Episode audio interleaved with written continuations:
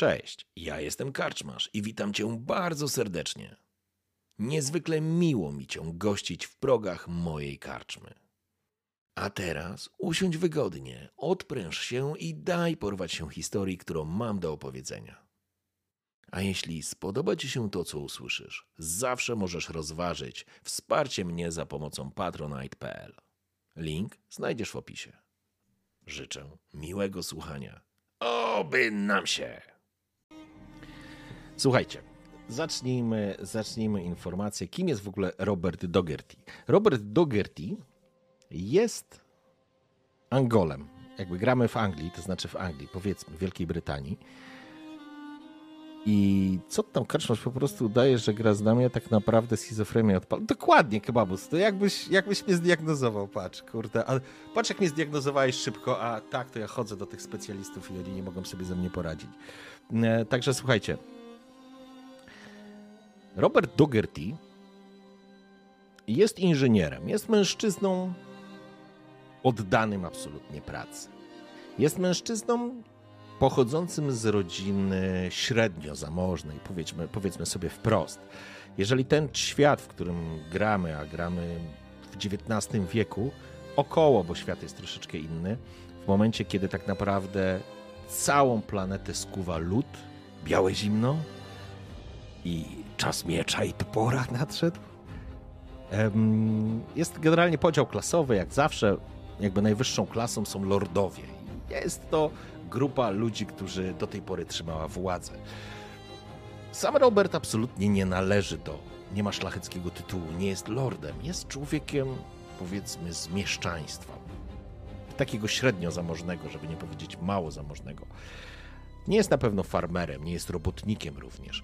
Ze względu na to, że jego ambicją jego ojca zawsze było to, żeby osiągnąć coś więcej, żeby się wybić, żeby się pokazać, żeby zmienić swoją przyszłość. Robert został wysłany do najlepszych uniwersytetów, najlepszych na jakich można, na jakich było stać jego rodziców.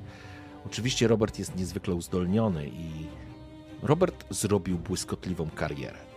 Do tego stopnia, że został zauważony i został przyjęty do tak zwanego klubu konstruktorów który bezpośrednio działał albo współpracuje, jest takim ciałem stworzonym przez Izbę Lordów, a właściwie coś, co jest taką czapą od Lordów, która się nazywa Izbą Gentlemanów. I w ramach Izby Gentlemanów funkcjonowała Izba Konstruktorów.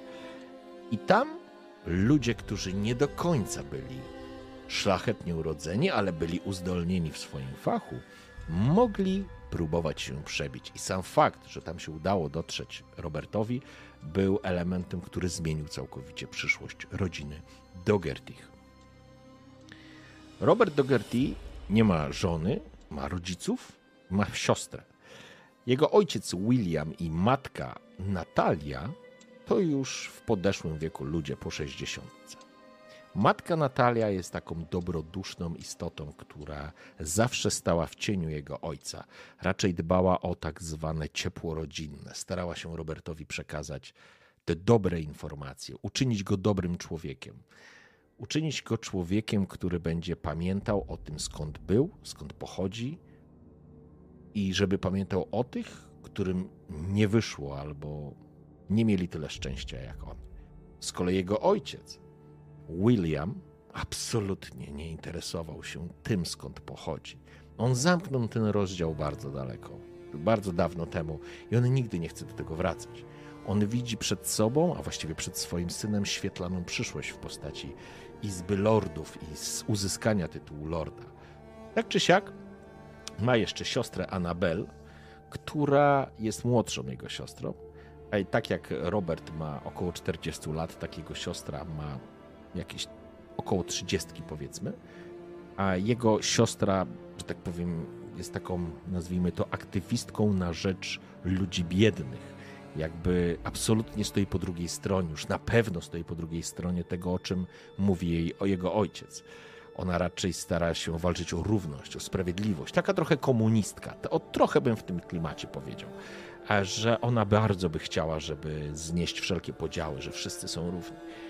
E, do tego stopnia, że jego rodzice po prostu zakończyli znajomość, wykluczyli swoją córkę z, z, z rodziny, uznając, że z niej już nic nie będzie, ona może tylko przeszkodzić.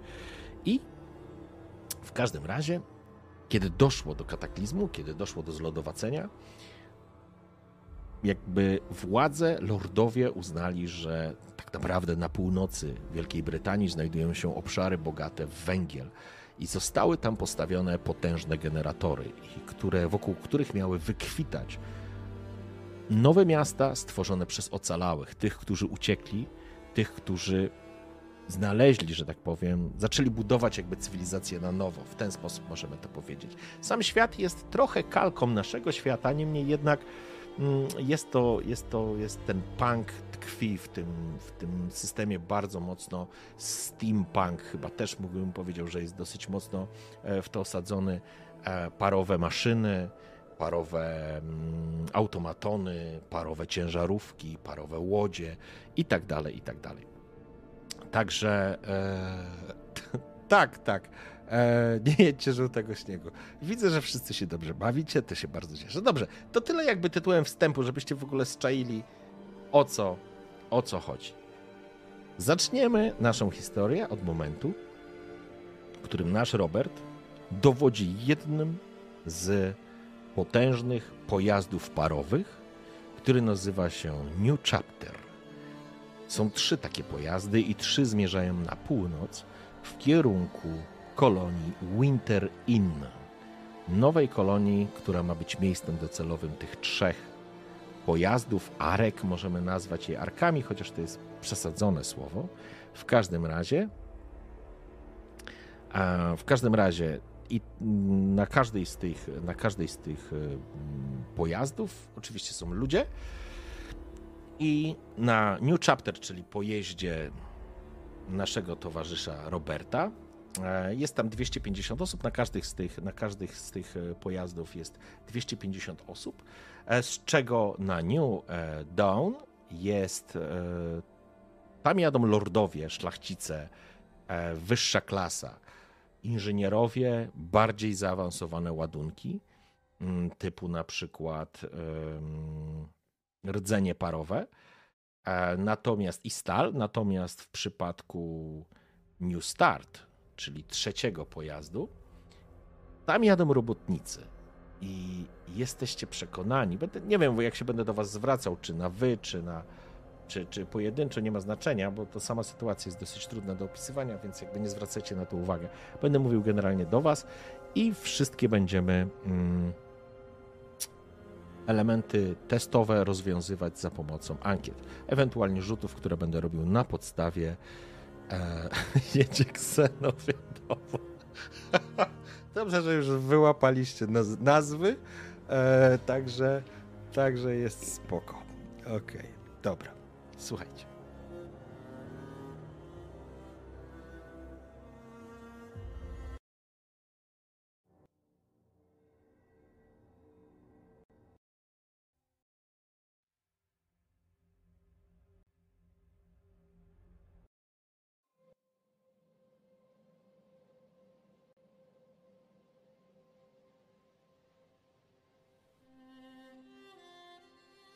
Otwierasz powoli oczy. Spoglądasz w sufit. Słyszysz, jak drewniana konstrukcja trzeszczy pod wpływem wiatru. Słyszysz, jak przez szczeliny w deskach wdziera się chłodny, mroźny powiew. Gdzie niegdzie oczywiście. Gdzieś za oknem widzisz zamieć, ale leżysz na łóżku zastanawiając się, jak będą wyglądać te święta. Coś, na czym zależało tak bardzo Twojej matce. Anabel, Twoja matka, była tak dumna z Ciebie. To było coś niezwykłego. Głaskała Cię, przytulała, mówiąc: Synku, Pamiętaj tylko, skąd pochodzisz, kim jesteś. Pamiętaj, że jest cała masa ludzi, którym nie wyszło, którzy nie mają tyle szczęścia. Trzeba o nich pamiętać. Pamiętaj, kim byłeś i kim możesz się stać. Kiedy będziesz planował święta, kiedy będziesz przygotowywał. Dziękuję pięknie, Nergaj. Tego mama Anabel nie mówiła, ale ja dziękuję. Teraz to ja się wybiłem trochę. Kiedy będziesz przygotowywał święta, pamiętaj o tym, żeby przy Twoim stole wszyscy mogli usiąść. Każdy mógł się pożywić, ogrzeć przy, przy ogniu w Twoim kominku. Pamiętaj o tym, synku. Nigdy nie zapominaj o ludziach. Z nimi możesz wszystko, ale bez nich nic, absolutnie nic nie uda ci się osiągnąć. Kocham cię. Matka, Anabel, była taka dumna. Słyszysz gwiżdżący wiatr. Cykający gdzieś mechanizm zegara, odliczający czas. To niezwykłe, jak czas stał się kluczowy. Jak wszystko od niego zależy. Jak zacząłeś oceniać świat i dzień i życie i mierzyć tak naprawdę wszystko miarą czasu, czy starczy nam węgla, kiedy wyłączy się generator. Ile mamy jeszcze jedzenia dla ludzi? Ile godzin będą pracować?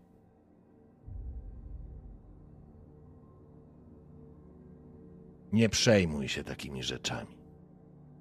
Słyszysz swojego ojca, który pojawia się przed Twoimi oczami jak kolejne wspomnienia. William dumnie pręży pierś, poprawia płaszcz z lekkim, z takim futerkiem na kołnierzu. Tak bardzo chce się nosić po lordowsku. Tak bardzo chce być tym ważniejszym. Nie dostrzega, że świat się zmienił. Zresztą nigdy nie dostrzegał. On miał jeden cel, którym bardzo, ale to bardzo zarażał ciebie. Jakby budował ciebie. Pamiętaj, synu, musisz być kimś. Tylko ktoś, taki jak lordowie albo ich najbliżsi przyjaciele, mogą coś zrobić i osiągnąć w życiu. Tylko oni mogą, mogą rządzić Mogą tworzyć rzeczy piękne, mogą zmieniać świat. Nigdy nie bądź taki jak. Opuścił wzrok. Jak ja. Kiedy próbowałeś pocieszyć go, że nie, to nie o to chodzi. Że wszystko mu zawdzięczasz. Zawsze z nerwem zrzucał rękę. Nie potrzebuję litości. Moje życie się skończyło, ale twoje, Robercie, twoje dopiero się zaczyna. Możesz być wszystkim tym, każdym i osiągnąć wszystko, to o czym ja zawsze marzyłem. Jesteś w klubie konstruktorów. Jesteś od nich lepszy. Nie jesteś tam dlatego, że jesteś urodzony. Jesteś tam, bo umiesz, bo masz tu w makówce coś, czego, czego inni nie mają. Nie obracaj się za siebie. Nigdy nie obracaj się za siebie. Zawsze patrz. Patrz do przodu, przed siebie. Patrz, co możesz osiągnąć. Nic się innego nie liczy. Ja wiem. Matka cały czas pieprzy o tych świętach. Cały czas mówi o tym, że może być tak pięknie i że wszystkim można dogodzić. Gówno prawda. Nie dogodzisz. Nie dogodzisz. A próbując to, tylko pogorszysz i zrobisz sobie wrogów. Dlatego, jeśli chcesz już przygotowywać te święta, to zrób tak, aby przy Twoim stole zasiedli najważniejsi, najznamienitsi, ci, którzy mogą coś zmienić, ci, którzy mogą Ci pomóc, Ci, wokół których czy wobec których będziesz równy. Wówczas świat będzie leżał u Twych stóp. Jestem z Ciebie dumny, synku. Klepał Cię po ramieniu i odpalił fajkę. Dzisiaj, dzisiaj jest Wigilia. Jak będzie wyglądać Wigilia w Winter Inn?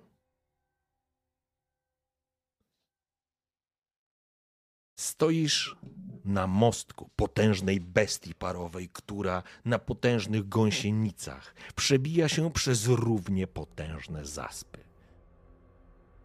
Wiatr ostry od w przodu, zamotany jesteś w jakąś kurtkę postawiony masz, kołnierz, twarz zasłonięta, przymrużasz oczy, wyciągasz coś na kształt lornetki. Świat przed tobą to pustynia bieli śnieżne czapy wyrastające na prawo albo na lewo od ciebie i potężny mechanizm, który na którym jedziesz. Cud techniki, potężny komin, wielkie źródło energii, rozpalającą, która rozpala ten silnik i pcha tą arkę do przodu kierunku Winterin.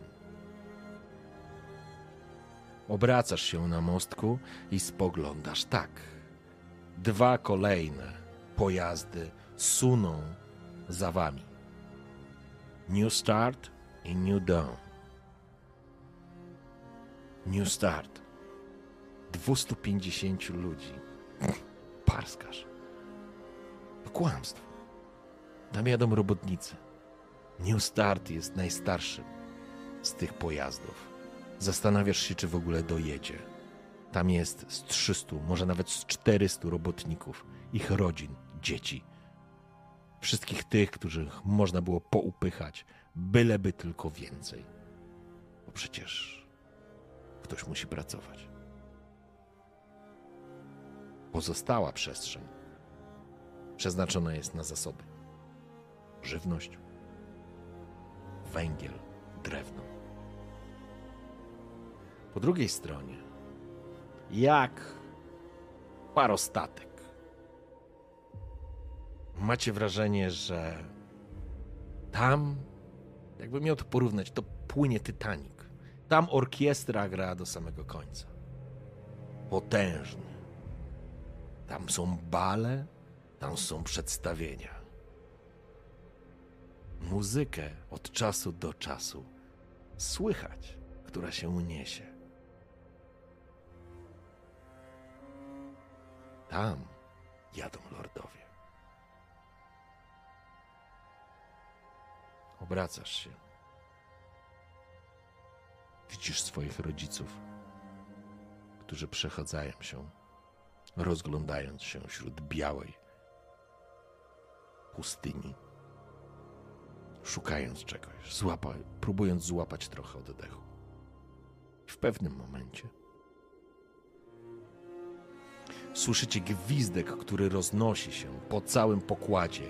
Ktoś zaczyna biec w waszą stronę, a wy już czujecie i widzicie, że coś się złego zaczyna dziać. Słyszysz taki trzask, który roznosi się, jakby odbija się z wielokrotnionym echem z jednej i z drugiej strony rozglądasz się, wbiega ktoś na, na mostek tak naprawdę, na tą platformę, widzisz jeden z twoich oficerów, nazwijmy to w ten sposób. Kapitanie Dogerty, mamy problem. Jezioro nie wytrzymało ciężaru. Idzie pęknięcie. Zaraz będą...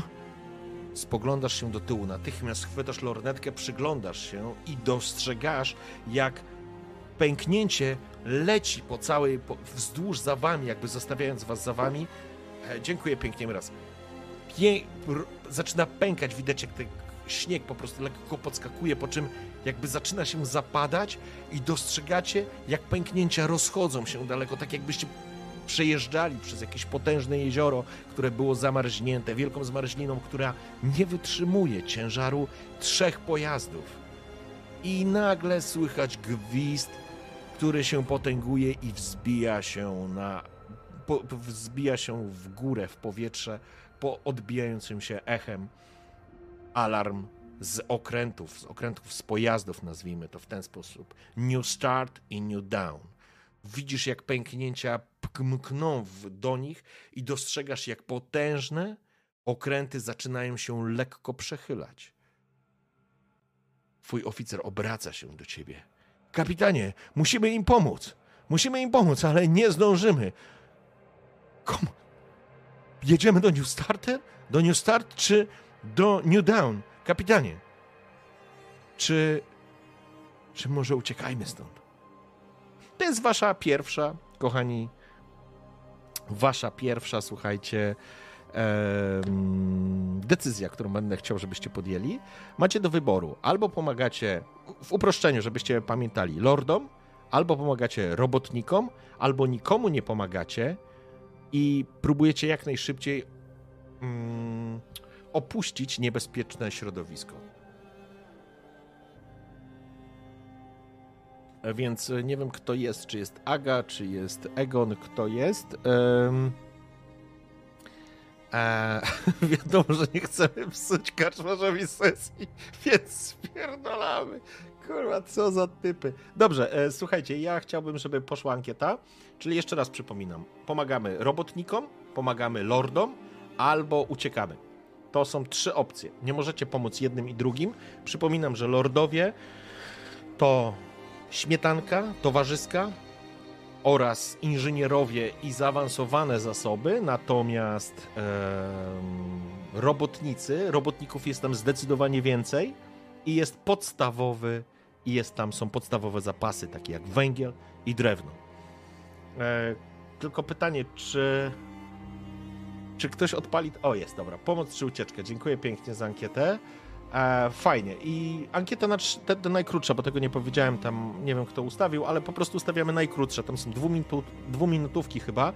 I jeżeli e, możecie, albo dobra, to ja chyba też będę mógł to zrobić, to wrzućcie proszę mm, linkę na czat, tak żeby ci, którzy oglądają to na e, YouTubie, żeby mogli sobie też zagłosować.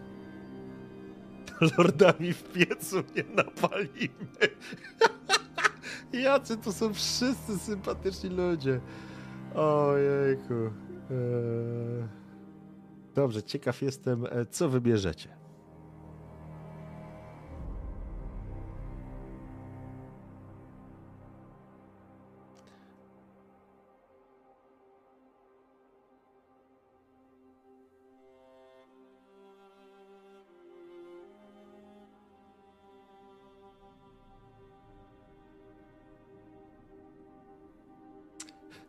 Nie wiem, kto to zakładał. New Start, Robole. Ej, szanowna moderacjo, co to za podejście nierówne do ludzi? Ucieczka oznacza, yy, że po prostu płyniecie, to znaczy płyniecie, nie płyniecie, jedziecie do przodu, jak najszybciej opuszczając niebezpieczne środowisko.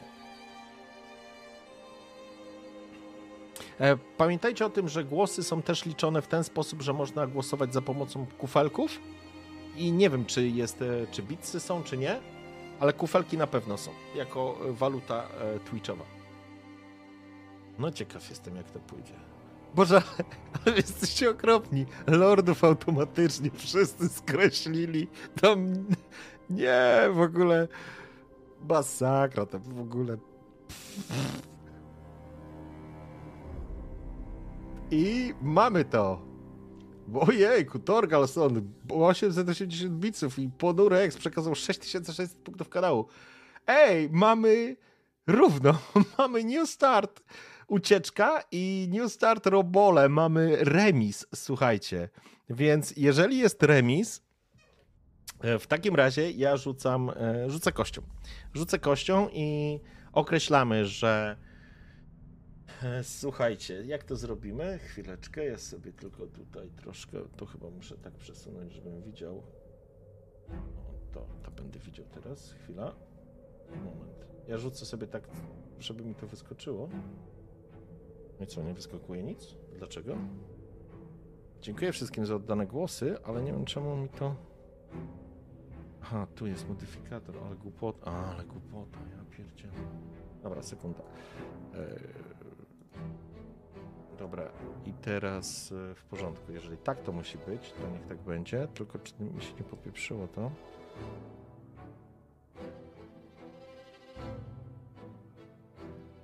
Okej, okay, dobra, słuchajcie, więc tak, rzucam K10. Parzysta opcja, to pomagacie robotnikom. Nieparzysta, uciekacie.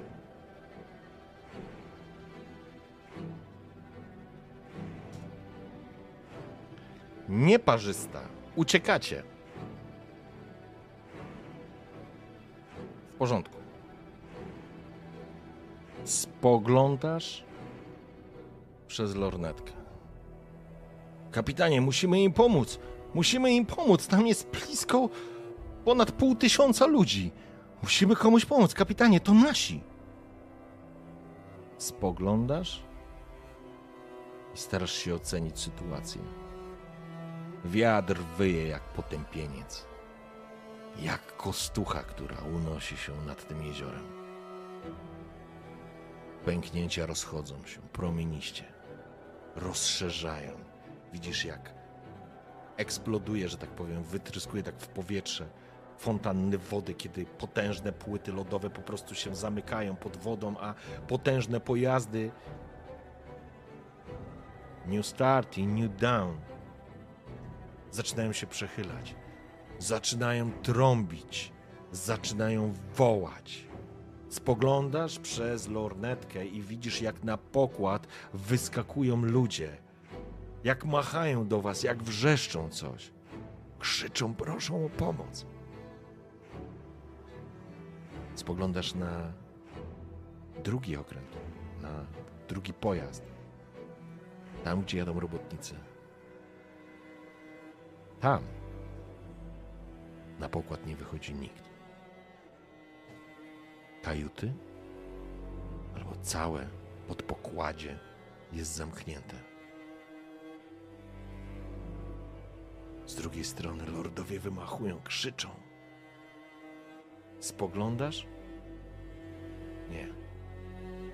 Jeżeli się cofniecie, możecie nigdy nie wypłynąć stamtąd, nie wyjechać stamtąd. Jeżeli się cofniecie teraz, jeżeli się cofnę, wszyscy zginiemy. Wszyscy zginiemy. Na pokład wpada twoja matka z ojcem. Robercie, Robercie, co się dzieje? Musimy im pomóc, musimy im pomóc. Przecież, przecież tam jest masa ludzi, musimy im pomóc. William spogląda się surowym okiem. Już po nich. Nie oglądaj się za siebie, synu. Nigdy nie oglądaj się za siebie. Mężczyzna, który jest twoim oficerem, spogląda się zszokowany, zbladł, kiedy wydajesz polecenie cała naprzód.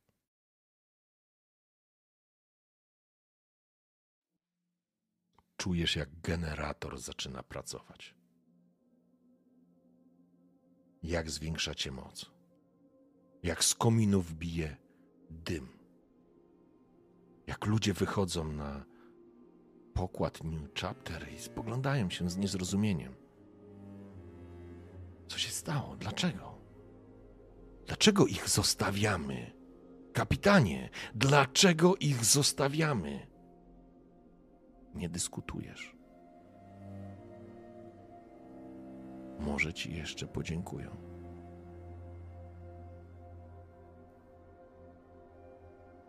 Gąsienice mielą zaspy, zostawiając za sobą jezioro. A ty dostrzegasz, jak potężne dwa pojazdy, jeden po drugim, zaczynają ześlizgiwać się w lodowatą toń. Widzisz przez lornetkę, jak ludzie skaczą z burt, walcząc o życie, próbując czegokolwiek. Jak ktoś zrzuca jakieś szalupy, ale to nie są okręty, tam nie ma łodzi. Jak waszą decyzją przekreśliliście życie ponad pół tysiąca osób.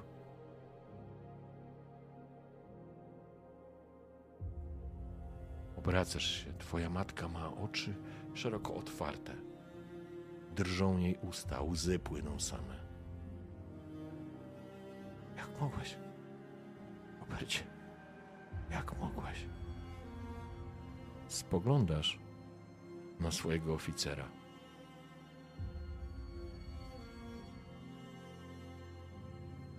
McCormack ma szeroko otwarte oczy. On nie wierzy w tę decyzję.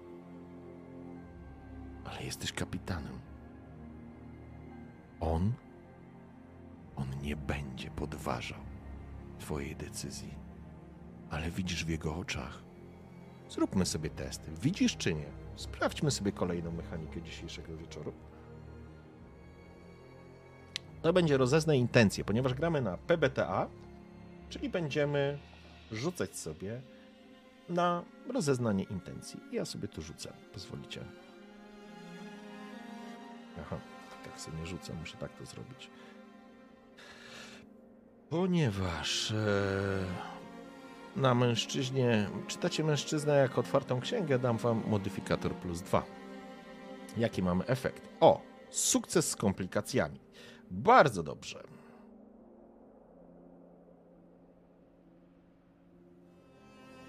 Widzicie na twarzy waszego oficera. On, on jest załamany waszą decyzją. On jest przerażony waszą decyzją. Co z nami będzie, kapitanie? Co z nami będzie?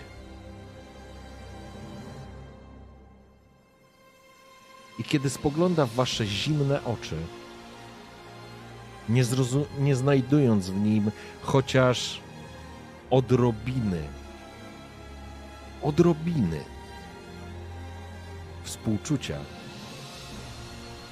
schodzi z pokładu, kiwając głową. Matka schodzi za nim. Jedynie William, wasz ojciec, klepie was w ramię. Synu, zrobiłeś to, co musiałeś zrobić. Masz na tym okręcie 250 załogantów. Zrób wszystko, żeby przeżyli.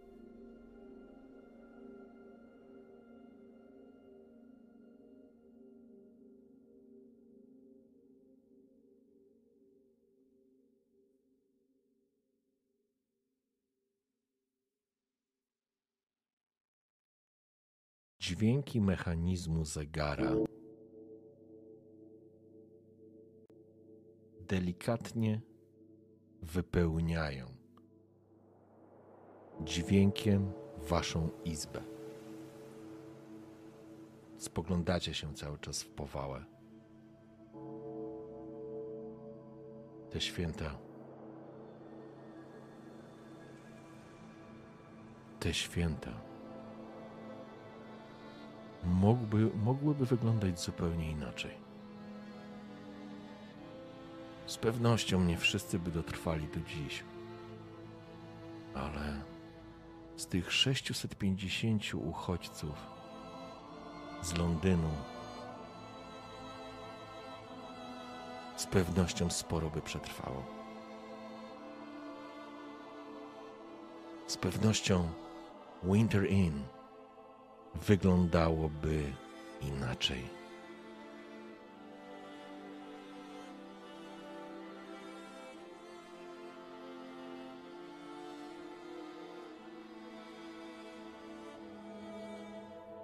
Pomieszczeniu unosi się dźwięk cykającego zegara.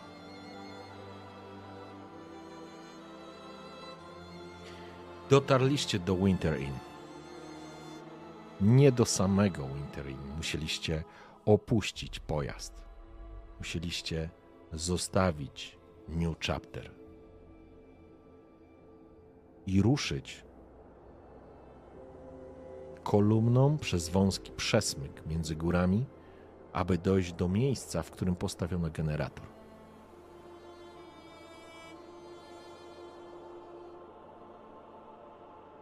Napięcie wśród ludzi, którzy pozostali, jest wyczuwalne. Atmosfera jest gęsta, jakbyście mogli ją ciąć, że tak powiem, nożem. Kapitan jest szalony. Skazał na śmierć ponad pół tysiąca ludzi. Jedną decyzją. Łupiś! Gdyby tego nie zrobił, wszyscy byśmy zginęli.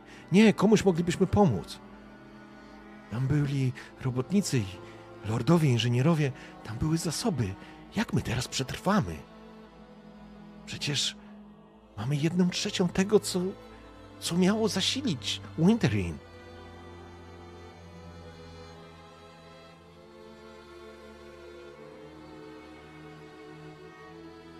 Ruszyliście do siedziby, do nowego miejsca. Dotarliście przez niewielki przesmyk, tak jak powiedziałem, do wnętrza, trochę tak jakby krateru. Kiedy wyszliście na taki płaskowyż, nie ma tutaj słońca jako takiego. Ono z wielkim trudem przebija się przez ciągłą, nieustającą chmurę pyłu,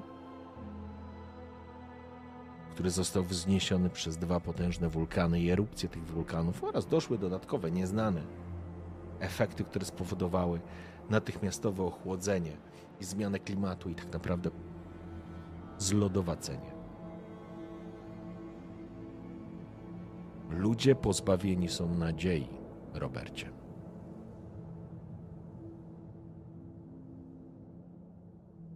Spoglądacie z gór w dół na krater. Dostrzegacie coś, co natychmiast wzbudza w tych ludziach poczucie nadziei, która zgasła wówczas na jeziorze. Spoglądają. Jest! Udało się, kapitanie! To, to jest generator, musimy go uruchomić jak najszybciej. Faktycznie wśród białego morza, że tak powiem, stoi wieża skonstruowana ze stali. Jak pomnik. Jak statua, tak naprawdę, na cześć tego wszystkiego, co już przepadło. Spoglądasz na nią. Nie mogę powiedzieć o dreszczu przeszywającym twoje ciało, bo stoisz po kolana w śniegu. Czujesz chłód i dojmujący, dojmujący chłód, który wdziera się przez każdą szczelinę, którą tylko może się przedostać. Nie wszystkim się udało. Część zapasów została po drodze. Nie każdy mógł nieść. Ale to dobre pytanie. Zostawię je wam. Zanim dotrzecie do Winter Inn, pojawił się wasz oficer. Kapitanie, mamy problem. Nie wszyscy nasi podkomendni, mieszkańcy, jakkolwiek ich nazwiemy, mogą nieść zasoby. Czy mają je to forsować i mają donieść do Winterin za wszelką cenę? Czy może zrzucimy te zapasy tutaj i później po nie wrócimy? Spoglądasz się na swojego oficera. Jaka jest wasza decyzja? Co robicie? Pozwalacie ludziom zrzucić zapasy, co oznacza, że mniej zapasów do, do nie, pojawi się w Winter Inn na start, czy może jednak e, czy może jednak każecie tak naprawdę forsować tym, tych ludzi na maksa, żeby po prostu donieśli zapasy do, do, nowej, do nowego waszego domu.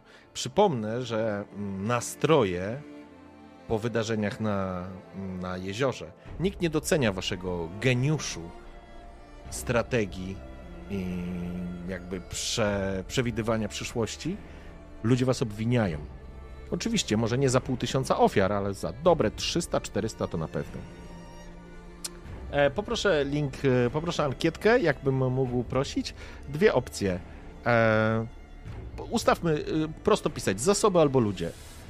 Jeżeli wybierzecie zasoby, to znaczy, że ludzie będą forsować się, żeby donieść te zasoby, e, albo ludzie, czyli zostawicie część zasobów, tak żeby większa grupa mogła dotrzeć. Coś czuję, że my do dziesiątej będziemy mieli z głowy.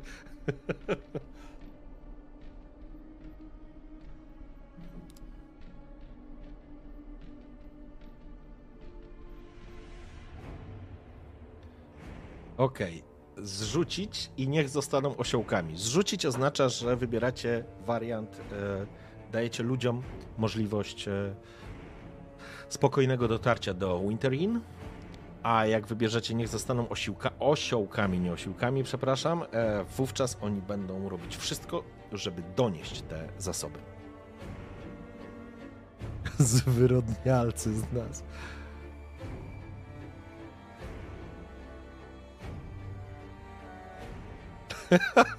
jak ja czytam wasze komentarze, to jak ja bardzo bym nie chciał się znaleźć w takiej sytuacji z wami w roli Roberta. ja pierdzielę. Masakra. Kto umrze, ten umrze i trudno. Nie, nie mam. Nie mam Frostpunka. Mam kostkę.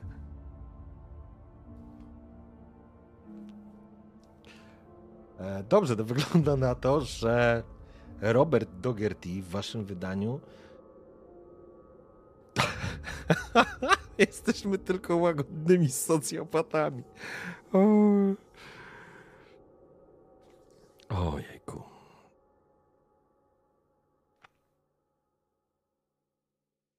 Nowych ludzi sobie zrobimy. O Boże. Łukasz, e, link jest do ankiety, mm, jest, e, nie wiem czy był wrzucony, jeszcze masz dosłownie parę sekund, więc jeżeli ktoś może wrzucić linkę do ankiety, to na Twitchu są te ankiety robione i tam po prostu głosujesz, nie? Ale to już dosłownie ostatnie sekundy i mam wrażenie, że nawet jeżeli zagłosujesz, e... Boże, co tu się dzieje? E... Niech zostaną osiołkami.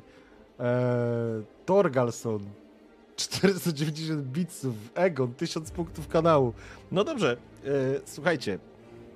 Decyzja Roberta była jednoznaczna. Jednoznaczna. Kapitanie, co mamy zrobić? Robert obraca się. W jego oczach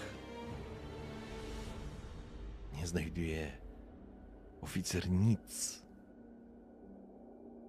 co mogłoby być jakimkolwiek elementem ludzkim. Lodowate spojrzenie spod przymrużonych oczu i takich grudek lodu, które się tworzą przy szalu. Mają nieść do końca. Bez zasobów wszyscy zginiemy. Straciliśmy dwie trzecie Nie możemy, Samuelu, po pozwolić sobie na kolejne straty. Ale, kapitanie, część z nich nie da rady. Trudno. Kto umrze, ten umrze. Ruszać. A pod waszymi stopami zgrzyta śnieg. Macie wrażenie, że idziecie po kościach.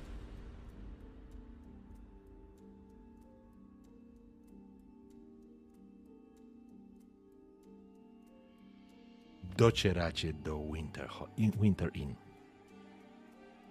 Spoglądasz. Spoglądasz na potężny pomnik ludzkości.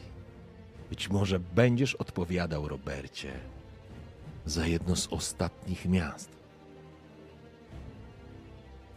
za jedno z ostatnich ludzkich miast. Spoglądasz się na ojca. Kiwa głową. W uznaniu. Matka, matka chlipie. Nie rozumie. Ludzie, widząc generator puszczają nerwy, puszczają emocje. Zaczynają się cieszyć, jakby dotarli do ziemi obiecanej. Minus dwadzieścia. Widzisz termometr pokazujący. Trzeszczy. Mróz aż trzeszczy, ale na twojej twarzy, pod, ukrytej pod szalem, maluje się uśmiech. Winter Inn.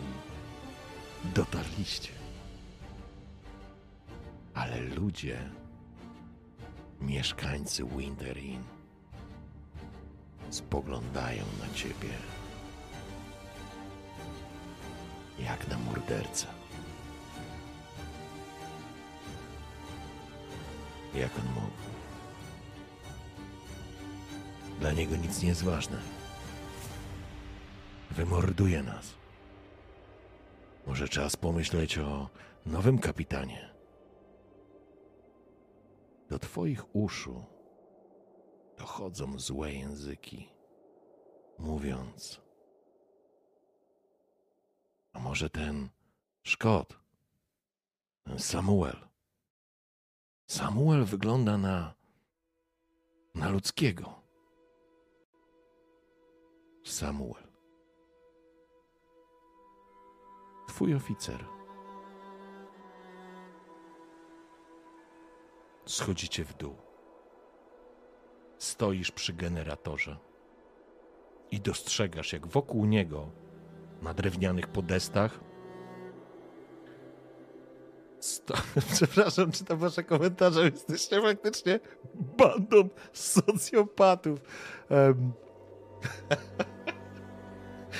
Kurde, Samuel. Samuel na ekspedycję. Co mam w głowach się dzieje? Ludzie, a gdzie duch świąt? Boże, jesteście straszni. Dob dobrze. Mm, w, ka w każdym razie. Wracamy. Poczekajcie, zrobię chwileczkę przerwy. Zaraz wracam.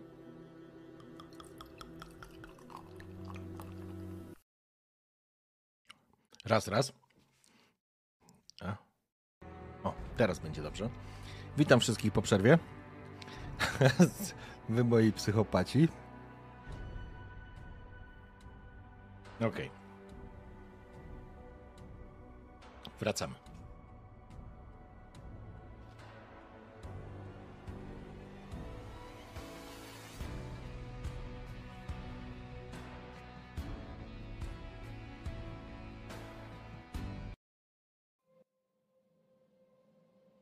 Spoglądasz na generator, który pnie się ku górze.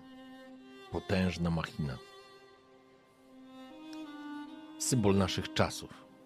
Symbol nadziei i nowego startu.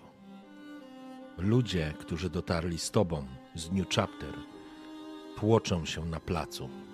Rozglądasz się.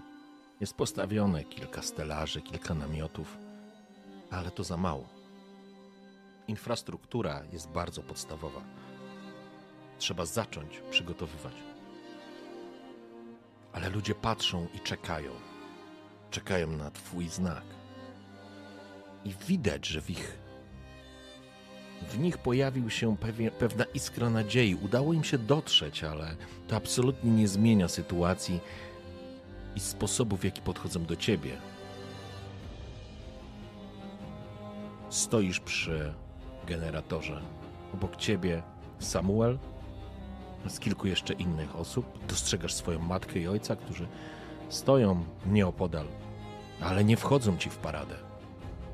To jest twój czas.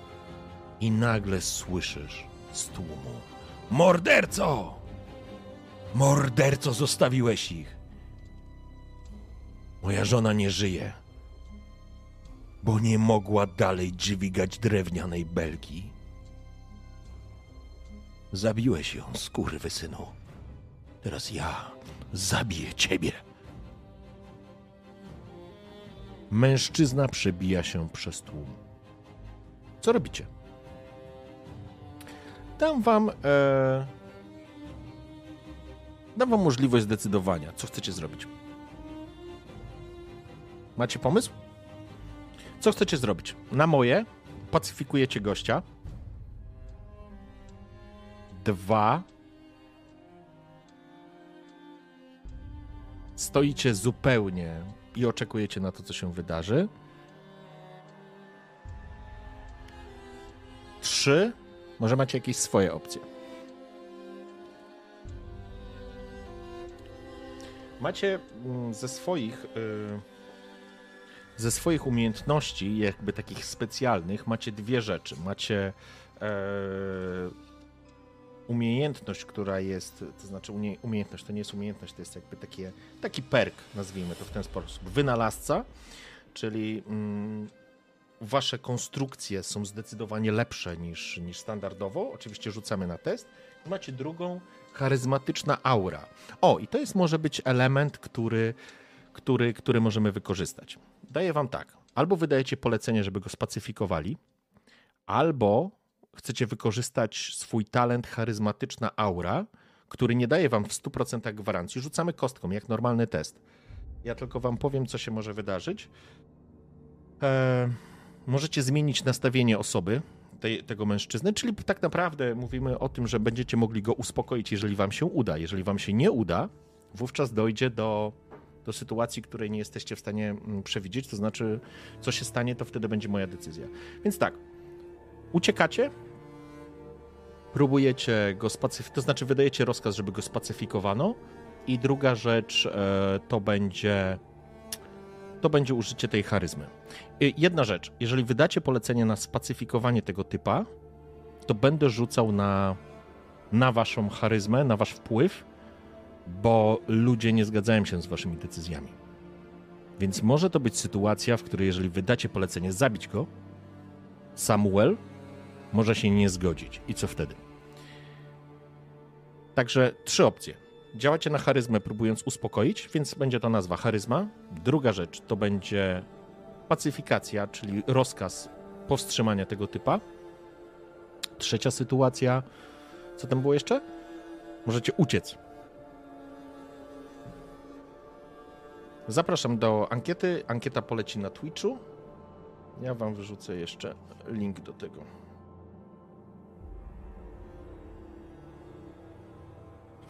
Rozdać 500 plus. Nie macie 500 plus. Zobaczymy, w którą stronę to pójdzie. Ej, ja sobie przeskoczę. Okej. Okay. I tu cisza.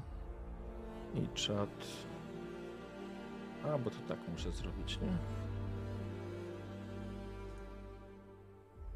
Ok. Ja wam wrzucę linkę na czat. Tutaj jest, będzie czat. E, tylko pytanie, czy już leci ankieta. O, so what? Charyzma, peace. E, to znaczy tak, charyzma to jest próba uspokojenia go. Peace to jest pacyfikacja w tym znaczeniu, patrzcie. I ucieczka, że po prostu uciekacie stąd. W takim znaczeniu. Czyli PiS to jest pacyfikacja, nie, nie pokój. Pacyfikacja. Po prostu wydajecie rozkaz, żeby go spacyfikowali. A charyzma to jest moment, w którym wy próbujecie go przekonać.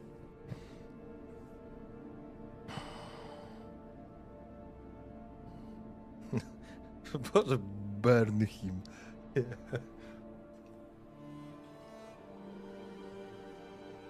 No dobra, zobaczmy, nową żonę sobie znajdzie. Ja pierdzielę, marchewka, kebab, ty, ty, ty czytasz, co ona tam pisze? Ja bym się zastanowił. A ty też piszesz, rozstrzelać już. Dobra, jesteście siebie warci. Wiesz co, bo ucieczka jest opcją. Możecie spróbować się wycofać, możecie umyć ręce od tego wszystkiego. Ale chyba i tak będziecie próbowali go uspokajać.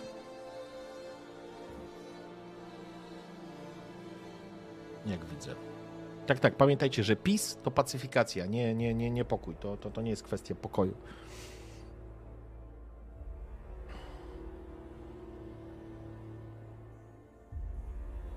Brandy, nie wiem, czy oddać dowództwo, raczej wycofać się z trudnej sytuacji.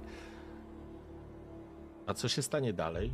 Może Samuel weźmie za was to dowódcę. O, nie chcecie dowódca, to ja je podniosę. Charyzmatycznie spacyfikować.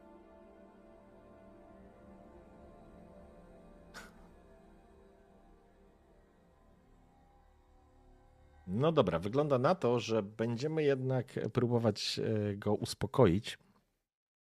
nie powinniśmy negocjować z terrorystami.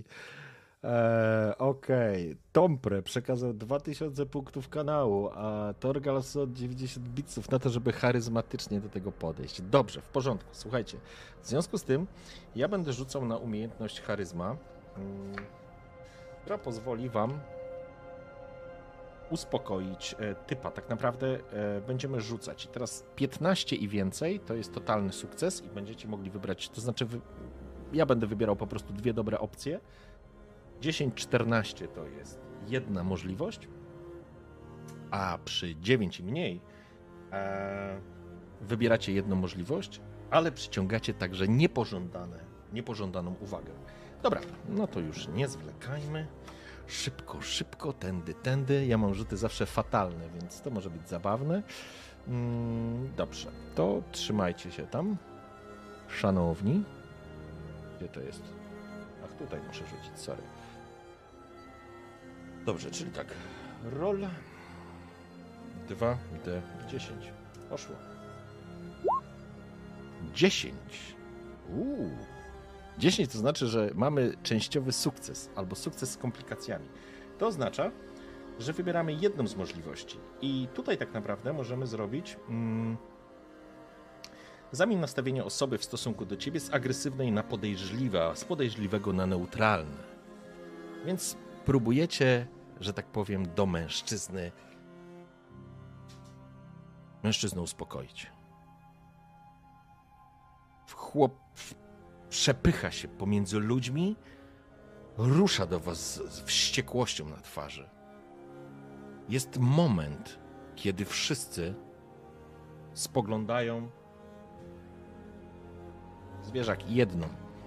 A kiedy wszyscy spoglądają na to, co się będzie działo co, co się wydarzy, co zrobi Robert. Spoglądacie na niego. Nie jesteście osobami, które potrafią walczyć. Ten robotnik wgniótłby was w ziemię najprawdopodobniej. Ale spoglądasz na ojca, który patrzy na ciebie i macie wrażenie, jakby odzywał się wam w głowie. Nie obracaj się za siebie. Nie możesz stracić tego, co już osiągnąłeś. Robert odsuwa Samuela. Podnosi ręce. Spokój! Gdyby nie to, wszyscy byśmy zginęli. Rozumiem Twoją stratę, ale Musisz zrozumieć, że działamy jak jeden organizm. To moja żona, synu! On biegnie dalej. Jeśli każdy by rzucił zasoby, nie uruchomilibyśmy generatora. Nie mielibyśmy z czego budować. Nie mielibyśmy co jeść. Mężczyzna, jakby każdy argument wypluwany z ust Roberta, jak pocisk trafia w biegnącego mężczyznę, który jest zrozpaczony ale widzicie, jak w jego zrozpaczonej twarzy, w tych dziko, dziko rozbieganych oczach, w tym szaleństwie, jak te pociski po prostu jego trafiają. Jak on traci impet. A może ten szał go popuszcza. W połowie drogi przestaje biec. Idzie dysząc ciężko, obłok pary bucha mu z twarzy załzawione oczy i zaciśnięte zęby. Morderco, morderco, zabiłeś moją mannę. Nie ja ją zabiłem. Mróz. Koniec świata, apokalipsa. Świat się kończy, dobry człowieku. Jeśli nie będziemy działać razem, wszyscy zginiemy. Zabiłeś ją. To nie ja ją zabiłem, przyjacielu. Zobacz, czy chciałbyś, aby on, i wskazujesz palcem na grupę, na chłopca, może ma z 10 lat, czy to dziecko ma zginąć, dlatego że nie będziemy działać razem? A może tamto? A może ta kobieta w ciąży? A może. Mężczyzna się zatrzymuje kilka metrów od ciebie, zaciska zęby, dyszy Jego płuca pracują jak miechy. Musisz mi zaufać. Zabiłeś. Tak jak zabiłeś chludzina. To nie ja zabiłem i teraz nagle obracasz się. Nie mówiąc już do niego, widząc, że mężczyzna przestał być zagrożeniem. Mówisz to do ludzi, do tych, którzy ciebie otaczają. Ktoś musi podejmować trudne decyzje. Chciałbym, żebyśmy wszyscy żyli tu szczęśliwie. Ale nie możemy tego zrobić tu i teraz. Nie stać nas na to.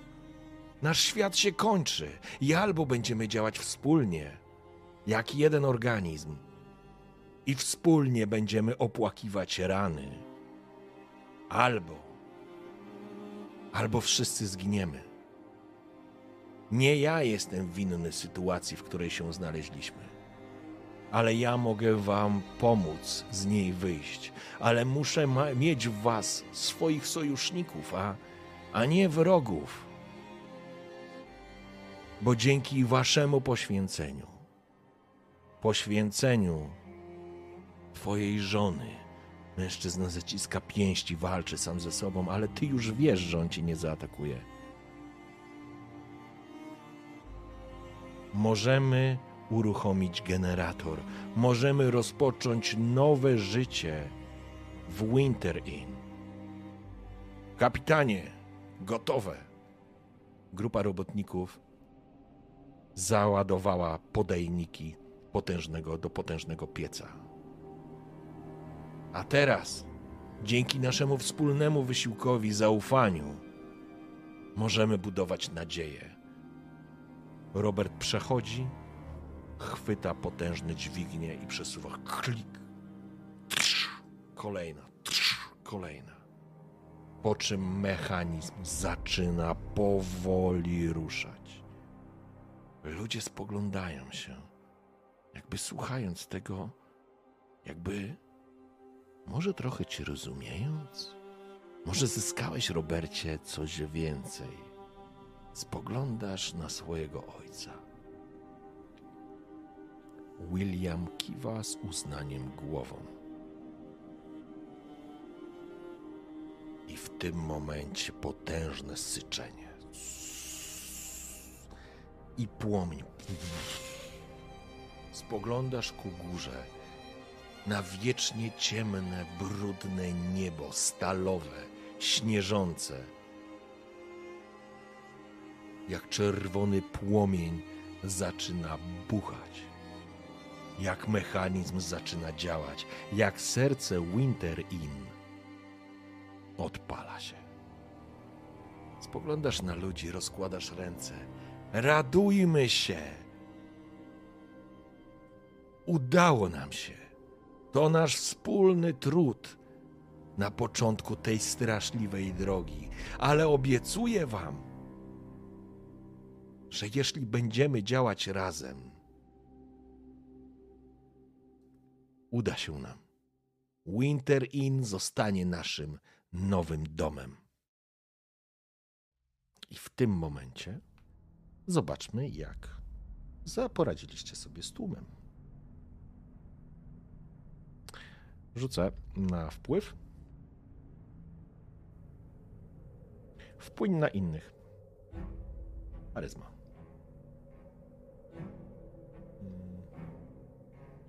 Co się wydarzyło? Okay. Uuu. Uuu. Uuu. Uuu. Słuchajcie, uuu. Nie wyszło. To, to niedobry znak. Przez chwilę myślałeś, że zyskasz na tym. Że że to będzie idealny moment, żeby upiec dwie pieczenie na jednym ogniu. Żeby, żeby poderwać tych ocalałych jakby zbudować w nich na nowo swoją nadzieję. Taką. Ale spoglądasz na ludzi i ten moment, kiedy mija ta chwila, w którym w uniesieniu ludzie patrzą na rozgrzewające się kotły, na rozgrzewający się piec. I kiedy widzisz w ich oczach chwilę nadziei i takiej beztroski, że się coś udało, radości, że się coś udało. Po czym widzisz ponure spojrzenia ludzi waszą stronę. Odpuścili wam mężczyznę. Mężczyzna wam odpuścił. Teraz wrócił do swoich. Ktoś go poklepuje, ktoś go obejmuje. Ktoś stara się go pocieszyć. Udało się wam wyjść z krytycznej sytuacji obronną ręką. Gdybyście skazali tego mężczyznę na śmierć, tłumy by was rozszarpał. Gdyby ten mężczyzna dobiegł do was, nie wiecie, czy wasi oficerowie stanęliby po waszej stronie. Czy Samuel nie przejąłby waszej roli i nie byłby tym dobrym. Ale kiedy obracasz się i spoglądasz w oczy Samuela, on z uznaniem kiwa głową. Chcecie sprawdzić, czy jaką ma intencję Samuel? Chcecie się dowiedzieć, czy Samuel potakuje wam, bo wam dobrze życzy, czy udaje? Sprawdzamy? Samuel do pieca. Jeszcze jak. Dobrze, to słuchajcie. E, e, w takim razie e, rzucamy na rozeznaj intencję. Mm, to jest tu. Dam wam nawet plus jeden, bo znacie Samuela. Zobaczmy, co wyszło. Wow! Pięknie. Pięknie. Słuchajcie, 17, totalny sukces, czyli w przypadku rozeznania intencji możecie bez problemu odczytać to, co się dzieje pod maską, uśmiechniętą maską. Spoglądasz i widzisz, że Samuel zupełnie szczerze raduje się Twoją chwilą sukcesu cieszy się, że udało ci się wyjść z tej sytuacji obronną ręką. Wierzy w ciebie, jest ci lojalny, wobec ciebie jest lojalny. Chce, żeby ci wyszło, chociaż nie wszystko rozumie. Jest zwykłym człowiekiem. On może po prostu nie rozumieć Twoich decyzji, może ich nie akceptować, ale musi je przyjąć do wiadomości.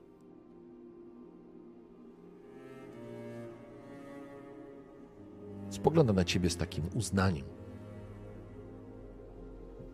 Tak jak ojciec.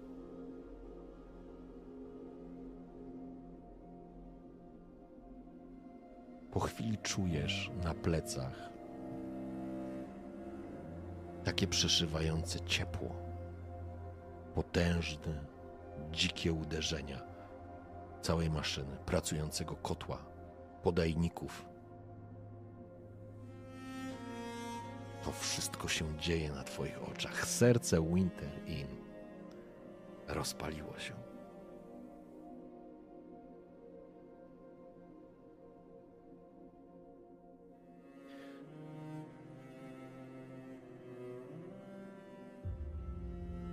Kiedy słyszysz cykający zegar, odliczający czas do świtu próbujesz przez ten gwizd tej niekończącej się może nie burzy śnieżnej, ale tego wichru i zamieci usłyszeć coś, co, co jest kojącą maścią. Coś, co wyznacza wasze życie lub waszą wyznacza czas życia lub czas śmierci. Starasz się wyłapać w tym gwiździe dźwięk pracującego generatora. I słyszysz. Generator pracuje. Kolejna noc. Przetrwacie kolejną noc. A dzisiaj są święta. Zastanawiasz się tylko. Nie. Nie zastanawiasz się, kto zginął wówczas na drodze. O nich nie pamiętasz. Nie chcesz obracać się do tyłu.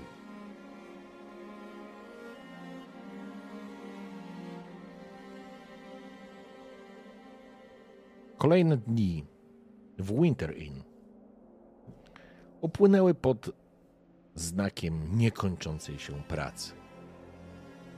Rozbudowy infrastruktury, dobudowania kolejnych budynków mieszkalnych. Nie było problemu, bo Winter Inn było przygotowane na zdecydowanie większą liczbę mieszkańców. Więc wy bez problemu ogarnęliście to. Każdy z mieszkańców miał swój dach nad głową. Ale pytanie jest inne. Temperatura spadła. Trzaskający mróz nadszedł i nakrył całunem lodu Winter Inn. Minus 30 stopni. Minus 40 stopni. Pojedyncze informacje o przeziębieniach, o chorobach. Ludzie mieszkający właśnie. Zostawię wam to pytanie. Do was to pytanie. Kiedy wyszliście na plac, żeby doglądnąć generator, sami jesteście wynalazcą, więc jeżeli zbierzecie odpowiednią ilość zasobów, będziecie mogli popracować nad generatorem. Będziecie mogli ulepszyć jego działanie. Będzie bardziej wydajny, będzie dawał więcej ciepła i będzie bardziej ekonomiczny, jeżeli chodzi o korzystanie z zasobów. Sytuacja rozeszła się trochę po kościach, ale to nie oznacza, że w ludziach tchnęliście w ludzi nadzieję. Nie. Oni pracują, bo chcą przetrwać, chcą przeżyć. Ale pierwsze kłopoty pojawiły się, kiedy grupka waszych inżynierów, ludzi, którzy przetrwali jako jedyni z całej, z całej wyprawy, powiedziałbym, stanęła przed tobą i powiedziała: Robercie, nie będziemy mieszkać z tym plepsem. To nie jest rynsztok. Jesteśmy inżynierami. Część z nas ma szlacheckie korzenie. Chyba nie każesz nam mieszkać w namiotach. Potrzebujemy więcej materiałów, żeby, żeby te brudasy po prostu przygotowały nam mieszkania do życia. A my się zajmiemy tym, do czego jesteśmy wyszkoleni. To znaczy, możemy natychmiast zacząć siadać do warsztatu i zacząć opracowywać nowe elementy, które mogłyby nam pomóc tu i teraz. Według starych map są tu podobno miejsca, w które warto byłoby zajrzeć. Stare magazyny, które są rozlokowane. Henry ma taką mapę z informacjami. Tam może być cała masa zasobów, które dla nas są istotne. My nie możemy żyć jak, jak oni. Niech oni noszą ten węgiel. Trzeba zaraz zastanowić się, nad wydobyciem kolejnych zasobów. My zajmiemy się tym, do czego jesteśmy stworzeni. Co ty na to, Robercie? Więc pytanie do Was, szanowni widzowie. Jak podchodzicie do Waszej grupy inżynierów? Przypominam, że to jest naprawdę niewielka grupa. Ze względu na to, że tylko New Chapter dotarło do Winter Inn, powiedziałbym, że inżynierowie to wasz deficyt. To wasz deficytowy zasób, powiedziałbym w ten sposób. Inżynierowie będą wam potrzebni oczywiście do prac e, naukowych, do ulepszania, do wymyślania pewnych rzeczy, do napraw, do pracy w szpitalach i w lecznicach. To jest miejsce, w których będziecie potrzebować wykwalifikowanych ludzi. Ale wasi wykwalifikowani ludzie oczekują od was lepszego traktowania chcą być lepiej traktowani niż robotnicy i ich rodziny. Przez co decyzja, którą w Wasze ręce przedkładam, to decyzja mówiąca o tym. Zgadzacie się na żądania mm, inżynierów co oznacza większe wydatki dla nich i jakby, no co tu dużo mówić, e, uzyskanie pewnych przywilejów, albo nie zgadzacie się i, i traktujecie wszystkich tak samo. Co oznacza, że ludzie w Winter e, Inn będą na to patrzeć, że tak powiem, zgodzą się z tym. To będzie zgodnie z nastrojami społecznymi, ale będziecie mieli przeciwko sobie inżynierów. Um, więc pytanie do Was.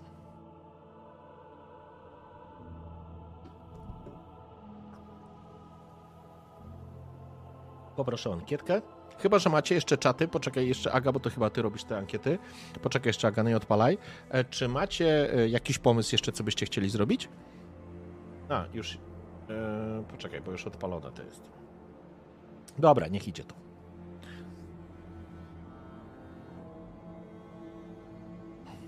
Inżynierom też można zrobić kręcenie wora. Jesteście nienormalni. Mistrz Jaskier. Okej. Okay. Kara ci jebać nie tak. W wojsku może być chujowo, ale ma być jednakowo. Szlachta nie pracuje, to znaczy, że zgadzacie się na mm, mm, waszych inżynierów. Tacy sami znaczy się, że nie żądacie.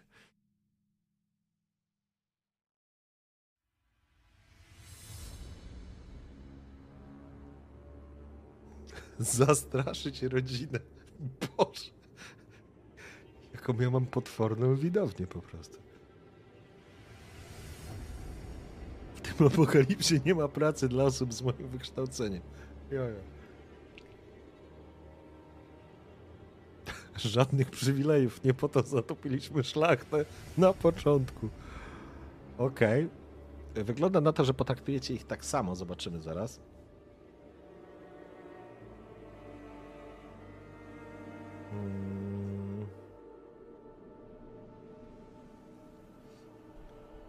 Kapsolon, wiesz co, są zasoby, za chwileczkę pewnie pojawią się takie, wiesz, e, konstrukcje wydobywcze, typu jakiś młot węglowy, albo może jakąś kopalnię tutaj odpalą, e, więc tak to będzie. To znaczy, nie wiem, czy dotrzemy do tego etapu, ale zaraz zobaczymy.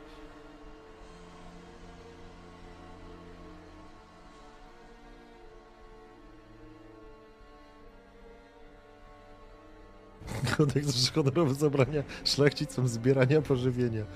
Ojejku. Okej, okay. słuchajcie, tacy sami. Eee, Mistrz Jaskier, 3700 punktów kanału. Torgalson, znowu 130 bitsów. Tacy sami. Dobrze. Eee, w takim razie Robert spogląda się w twarz swoich kolegów. Może część z nich to nawet osoby, które znał z Akademii. Spojrzał się, Peter. Jesteśmy jednym organizmem. To, o czym mówiłem na placu, nie jest tylko czczym gadaniem. Nie ma tu miejsca na równych i równiejszych. Nie chcesz pracować? Chcesz mieć przywileje? To wypracuj je dla wszystkich. A jeśli nie chcesz robić tego, skracasz dystans a ta twarzy Petera. Zaraz zobaczymy, co się maluje. Zaraz sobie, zaraz to sprawdzimy. A jeżeli nie chcesz robić tego, co potrafisz robić najlepiej, Peter, to planujemy uruchomienie młota węglowego. Możesz wziąć jako młody, silny mężczyzna i targać worki z węglem. A wy, panowie? Chcecie coś godnego do pracy? Czy może chcecie zgrabiałymi rękoma wyciągać zamarznięte kłody drewna? Zejdźcie mi z oczu. Oczekuję od was progresu. Teraz zobaczmy, jak wam poszło. Rzucamy sobie na wpłyń na innych. A ja wam powiem, jak to Poszło. I co nam wypadło? Sukces z komplikacjami. Okej. Okay.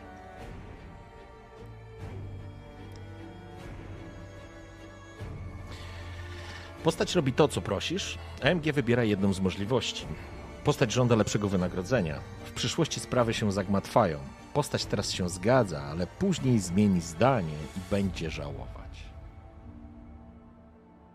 Peter spojrzał się w twoje oczy, jakby dostrzegając w tobie iskierkę szaleństwa, która dawała jasno do zrozumienia, że nie żartujesz.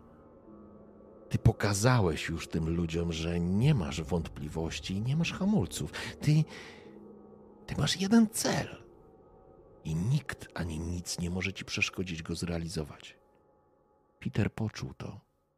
Wiedział. Wiedział, że bez mrugnięcia okiem możesz go wydalić z Winterrain. Po prostu. Spojrzałeś mu głęboko w oczy nie wytrzymał Twojego spojrzenia. Ale wiesz też, drogi Peterze, przepraszam, nie Peterze, Robercie, że nie przekonałeś go, że on spuszcza wzrok nie dlatego, że się z Tobą zgadza. On spuszcza wzrok, bo nie jest w stanie Ci się przeciwstawić teraz, ale z pewnością. Nie masz przyjaciela w Peterze Parkerze i nie jest Spidermanem. Okej. Okay porządku. Mężczyzna wyszedł razem z pozostałymi, więc udało wam się zażegnać e, kolejny konflikt. Tym samym doprowadziło to, doprowadziło to do sytuacji, w której rozeszło się po Winter Inn, że kapitan Dogerty, Daggerty, przepraszam, Dogerty, nie zgodził się. Nie pozwolił na wywyższanie się ponad innych. Równe zasady dla wszystkich.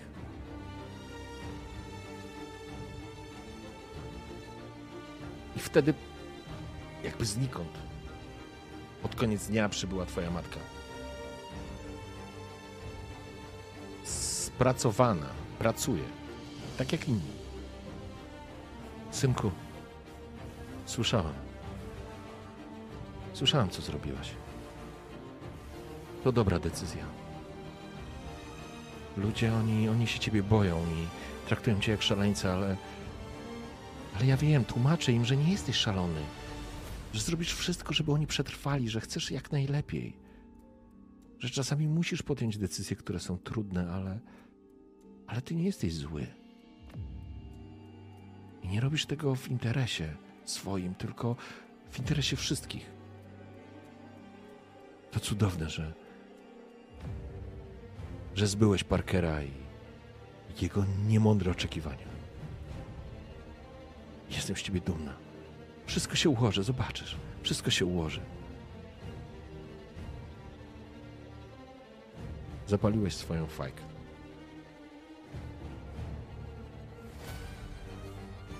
A potem drzwi się otworzyły. Do pomieszczenia wszedł twój ojciec. Ty głupcze! Jak cię uczyłem? Co ci mówiłem? Z plepsem się równasz? Z tym bezwartościowym bydłem?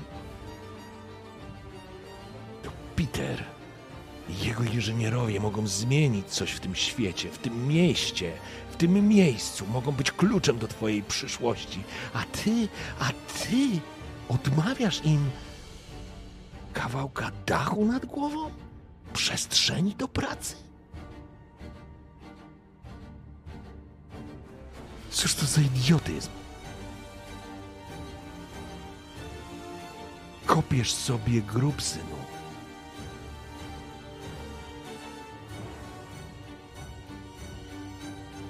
Co robicie?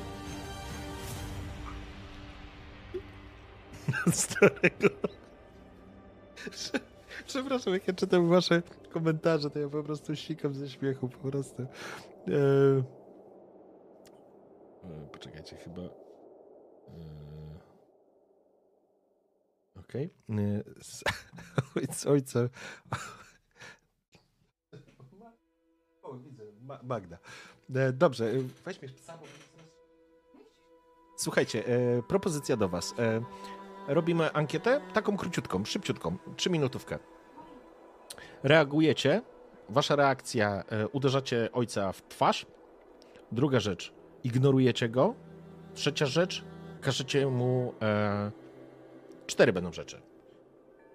Ignorujecie go? Nie, ignorujecie to bez sensu.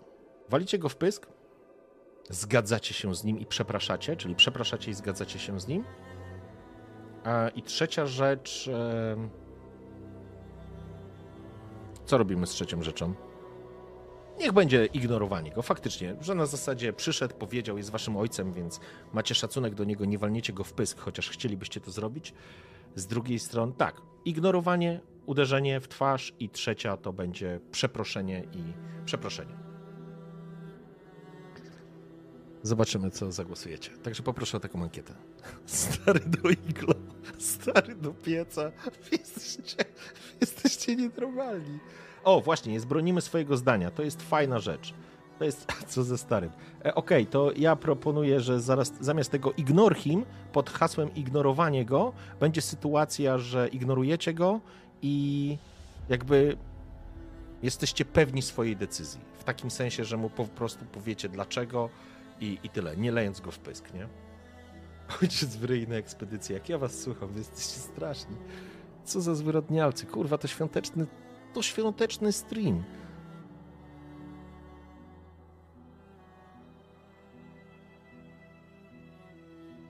Czyli tak, plaskacz, uderzacie go w, w pysk, zgoda i sorry, widzę, że to nie podeszło wam. E, I pod hasłem ignorowanie to jest ignorowanie tego, co on powiedział oraz jakby utrzymanie swojej decyzji, wyjaśnienie mu e, swojej decyzji na zasadzie po prostu argumentów.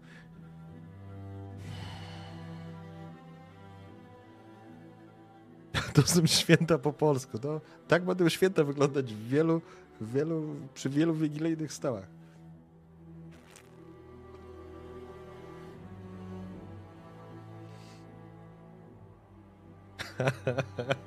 Ojejku, jak powiecie, w ogóle czujecie ten klimat tej historii, tej opowieści? To się da w ten sposób? Bo to jest zawsze dla mnie mega ciekawe, bo to jest absolutnie eksperymentalne, e, bo to jest niby to sesja, niby to taka historia interaktywna.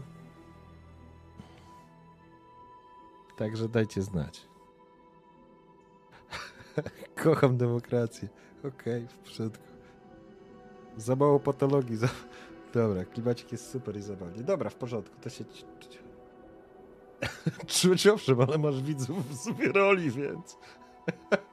Nie, ja, to też jest taki e, papierek lakmusowy w stosunku do mojej widowni. E, Okej, okay, fajnie.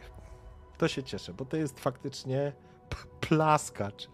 Torgalson, 830 biców i the Quatch, 10 tysięcy punktów kanału żeby z plaskacza. O Boże. W porządku. Słuchajcie.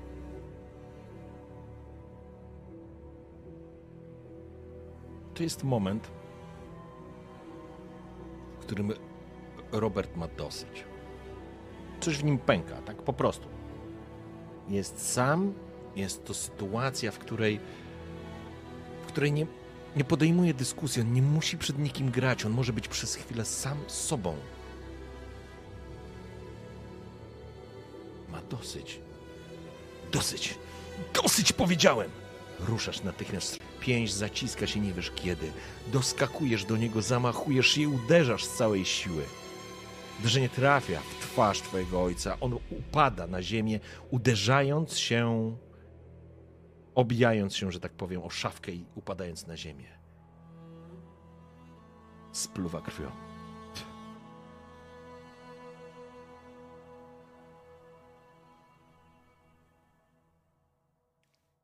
Właśnie, miał być plaskacz. Ja zrobiłem, że z pięści dostał, nie?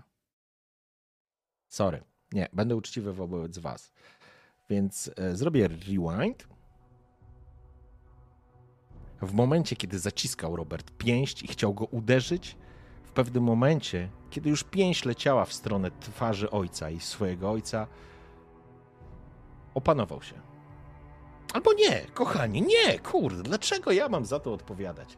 Nie, nie, zrobimy sobie teścik. Po to przecież mamy mechanikę zapiętą, żeby sobie zrobić teścik.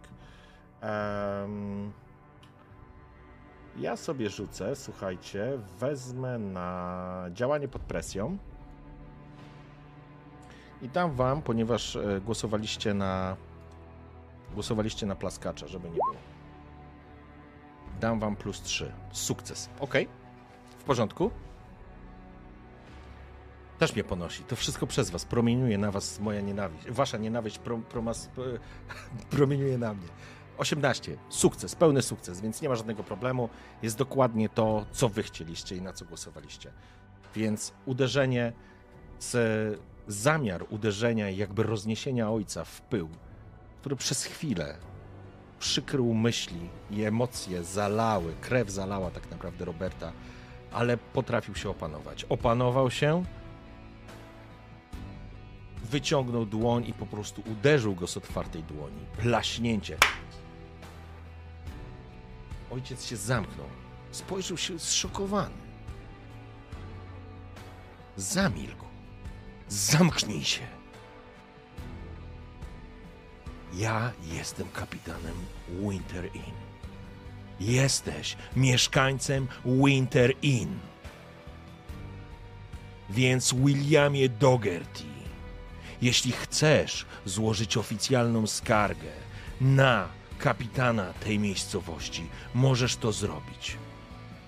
Ale nigdy więcej nie podważaj mojej decyzji. Albo zostaniesz zmuszony do opuszczenia tego miasta.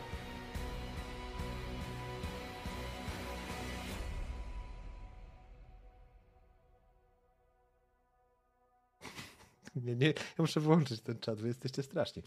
E, ojciec był, William był totalnie zszokowany. Kompletnie zszokowany był tym, co się wydarzyło. Nie odezwał się. Kurwa, nie mogę patrzeć na was na, na czat po prostu.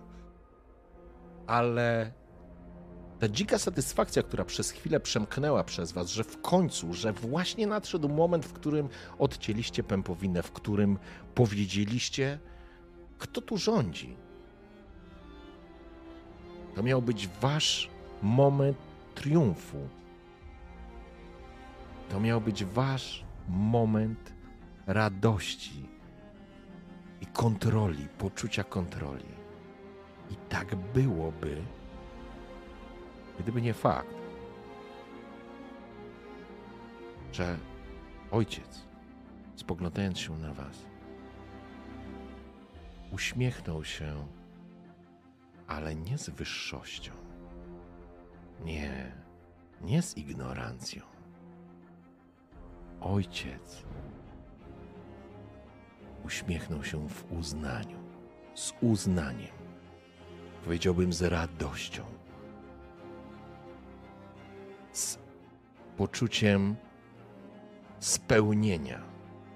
Jakbyście stali się tym, kim musicie się stać. Spojrzał się na was. Prosto w oczy. Uśmiech nie schodził mu z ust, ale tak jak mówię, nie był to uśmiech irytujący. To był uśmiech uznania. On był dumny. On był z was kurewsko dumny. Kapitanie Dogerty, bardzo przepraszam. To się już nigdy więcej nie powtórzy. Obrócił się i wyszedł. A Robert, Robert stał i w krótkiej chwili z poziomu triumfu, sukcesu, radości, czegoś, że mu się udało, że w końcu, kiedy zrozumiał, że stał się tym, kim chciał, żeby się stał jego ojciec.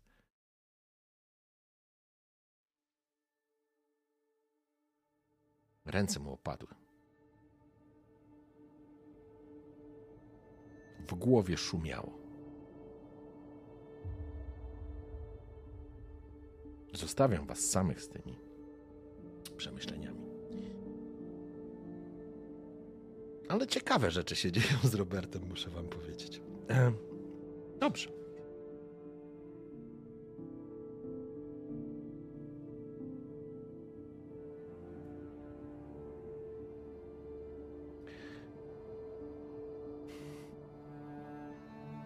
Kiedy temperatura spadła do minus 40 stopni, zaczęły pojawiać się problemy z węglem.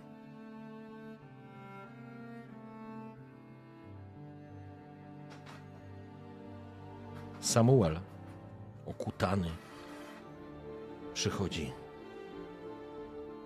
Kapitanie, nie mamy ludzi. Musimy wydobywać węgiel. Generator z pożar właściwie wszystkie nasze zapasy. Jest minus 40. Wszyscy, którzy mieszkają wokół generatora, jeszcze jakoś się trzymają, ale. Ale parcele dalej już mają problem. Tam jest mróz. Coraz więcej choruje osób. Nie mamy medyków, nie mamy specjalistów. Pochowaliśmy kolejne trzy osoby. Ludzie zamarzają i chorują.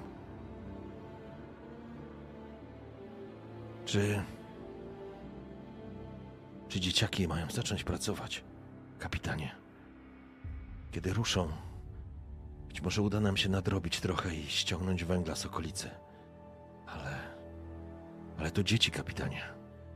Są mniej odporne, mniej wytrzymałe będą szybciej chorować.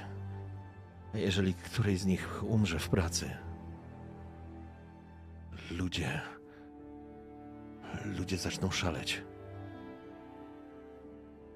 Co robimy, kapitanie?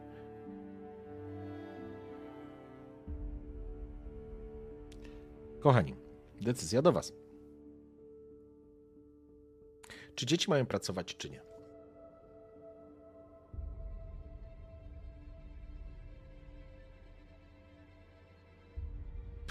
bąbelki do szpitala.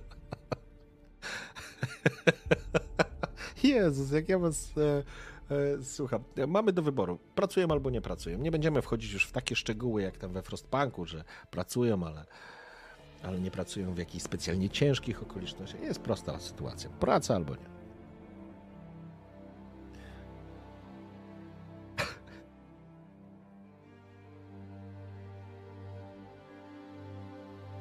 Zaraz pojawi się ankieta. Wasza społeczność liczy już nie 250 osób.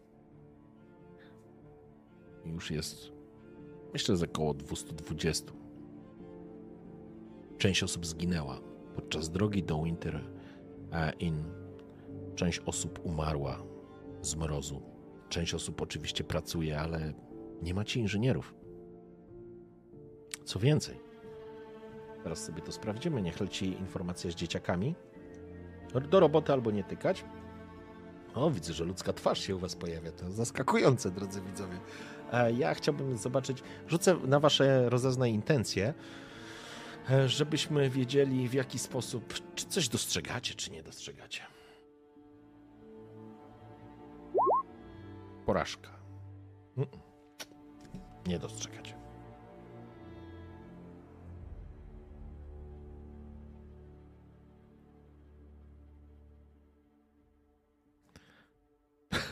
tylko przy... Marchewka, ty jesteś... Marchewka, zacznij się leczyć. Ojejku. Słuchajcie, pamiętajcie, że to tylko gra. Proszę, żeby czat się nie zaczął mordować tam na tym, nie? E, zobaczymy, jak wam pójdzie.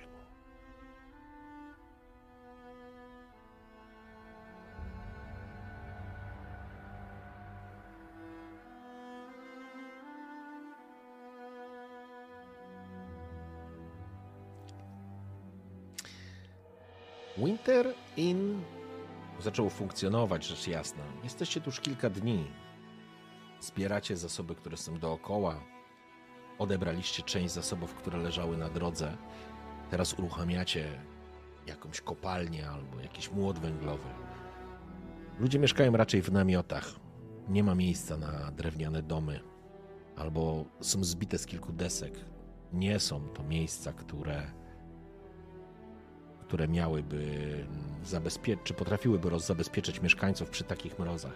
Przy okazji, e, dzieci nie będą pracować. Egon przekazał prawie 5000 punktów kanału, a Torgalson 950 bitsów, żeby dzieci e, nie pracowały. E, I oczywiście taka jest wasza wola. Spoglądacie na Samuela, który po prostu patrzy na was i czeka na kolejną decyzję. Może już. Może on już zna decyzję, zanim w ogóle wy odpowiecie.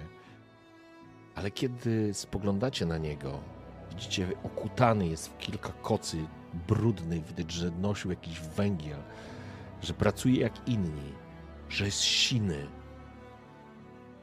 Spogląda się w was swoimi orzechowymi oczyma. Samuel, dzieciaki nie mogą pracować. Zamarzną tam. Zresztą będą tylko przeszkadzać. Będzie z nimi więcej kłopotów. Robotnicy będą musieli ich pilnować, a jak ich nie upilnują, coś złego się wydarzy. Nie będą pracować. Spoglądacie w jego oczy i widzicie, że, że jego twarz jakby się rozświetla, jakby, jakby wasza decyzja ogrzała go od środka. Jakby w ogóle nie wierzył, że wy możecie podjąć taką decyzję. Ale uśmiechnął się. W jego oczach to zobaczyliście, bo twarz była zakryta pod grubym szalem. Uśmiechnął się, skłonił. Kapitanie przekaże informacje ludziom. Ucieszą się. Po czym zostawia was samych. Dziwna sytuacja. Poczucie obowiązku i tego, co trzeba zrobić, a poczucie człowieczeństwa i tego, co chciałoby się zrobić. W Robercie kotłują się dwa te elementy. Ale informacja o tym, że kapitan Dogerty zdecydował się nie wysyłać dzieci do pracy, obiegła Winter Inn. Ludzie ucieszyli się na tę informację. Nie wierzyli w to, że moglibyście podjąć taką decyzję. Ale tak, nadzieja w mieszkańcach Winter Inn zdecydowanie wzrosła. Niestety. Konsekwencją tego wyboru jest to, że nie macie dodatkowych rąk do pracy. Nie macie dodatkowych ludzi, którzy mogliby zacząć pracować, bo część osób leży chora 40 stopni minus na zewnątrz. Część osób pracuje i stara się przetrwać. Dużo osób nie jest w stanie pracować, bo leży w lecznicach i stara się po prostu, nawet nie to, że przeżyć, bo jest tak niewielu inżynierów, tak niewielu macie medyków, że tak naprawdę nie sposób to ogarnąć. I w pewnym momencie słyszycie taki sygnał wyłączającego się generatora.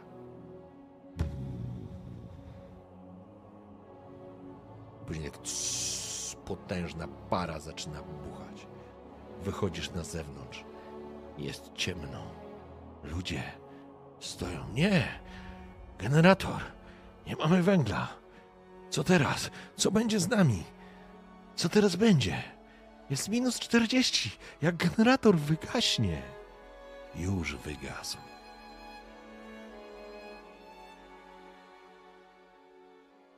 Spoglądasz wielką wieżę generatora. Wiatr i zimne powietrze przy minus 40 stopniach. Ja nie wiem, czy jestem w stanie w ogóle to opowiedzieć, co się tam dzieje, bo, bo to nie jest mróz. To jakby żyletki latały w powietrzu. Spoglądasz i widzisz, jak gaśnie generator, bo on musi zgasnąć. Tak samo jak gaśnie nadzieja w ludziach, którzy wyszli na zewnątrz. Kapitanie, co z nami będzie? Rozglądasz się. Każda decyzja ma swoje konsekwencje. Samuelu, przynieś mi mojego wcześniejszego save'a. Okej? Okay? W porządku. Mm.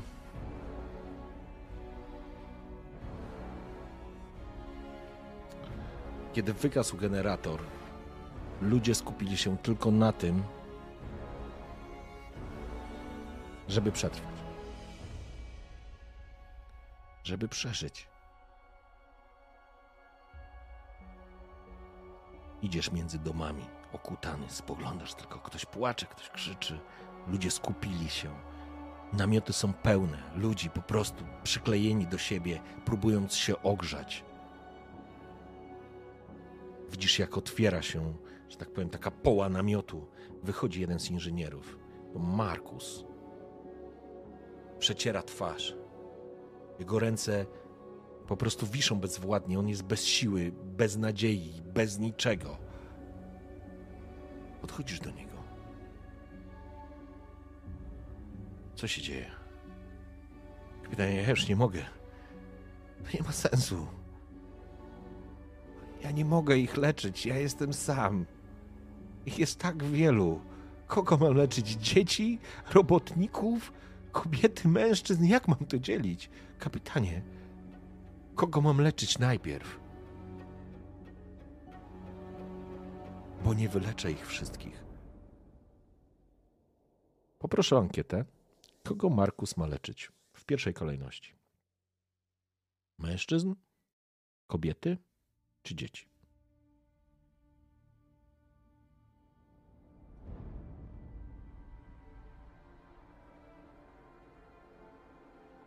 Zakładam, że jakby siła robocza, nazwijmy to w ten sposób, no to kobiety i mężczyźni, dzieci nie są siłą roboczą. Sami o tym zdecydowaliście.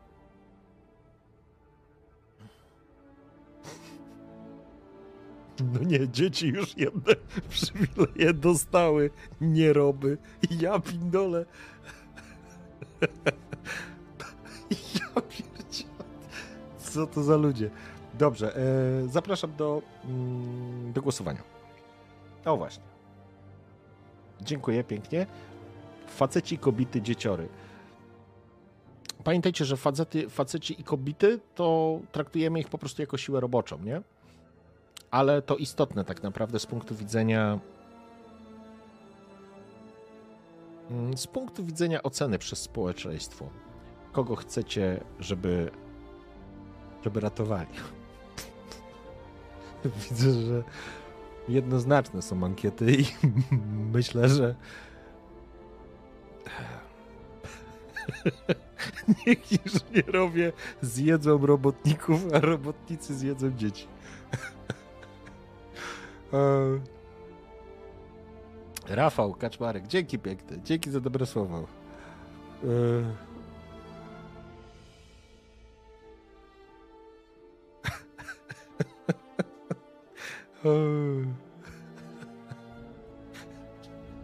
o Boże.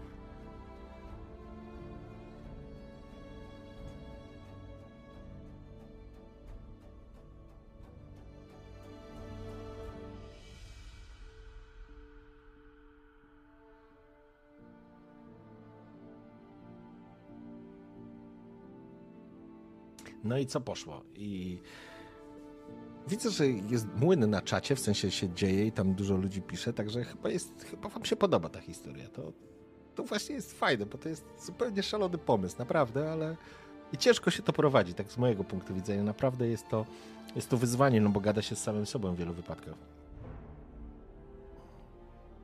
Marszo, dokładnie tak. Gramy na PBTA. W taką historię interaktywną, która jest quasi sesją RPG. A wy wszyscy jesteście graczami i wy decydujecie, co zrobi Robert Dogerty.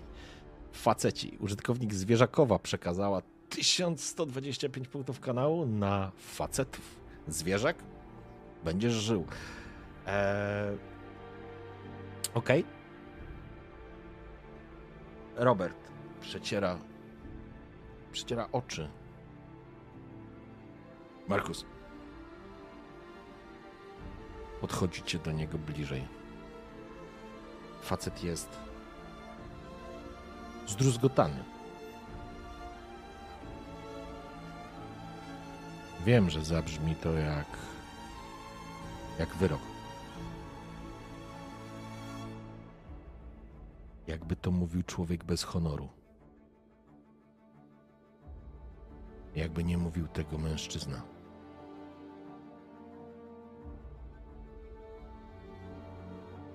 Ale jeśli musisz wybierać,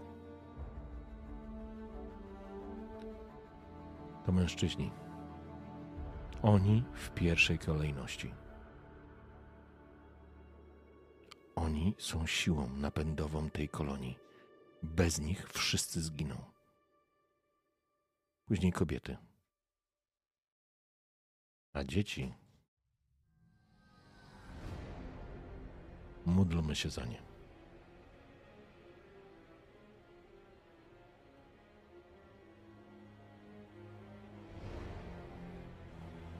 Markus spogląda, mruży oczy, jakby mruga, jakby nie dowierzał temu, temu co wy powiedzieliście. Sprawdźmy sobie, jak uda wam się na niego wpłynąć. Um, mamy win na innych. Poszła. Porażka. Przy dziewiątce oznacza to, że że wasze działanie ma niezamierzone następstwa. Markus spogląda się na was.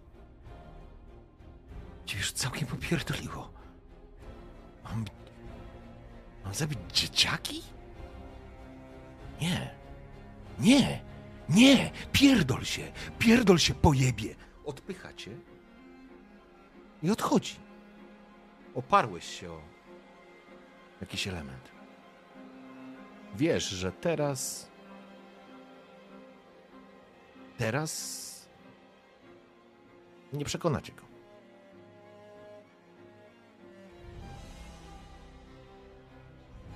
Spoglądasz do, moty- do, do namiotu. Namiot leczniczy, właściwie to nie jest namiot, to jest taka konstrukcja powiedziałbym, ale to żadna taka, która was chroni specjalnie. Jest jakiś niewielki grzejnik, taka koza, która odgrzewa tam w środku. Jest wypełniona ludźmi. Kobiety trzymają dzieci. Mężczyźni starają się opiekować tym, którzy są, słychać kaszlenie.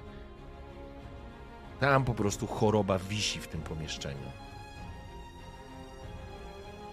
Bez, przepraszam, bez Markusa, bez większej ilości inżynierów, medyków, osób wykształconych, nie uda wam się. A generator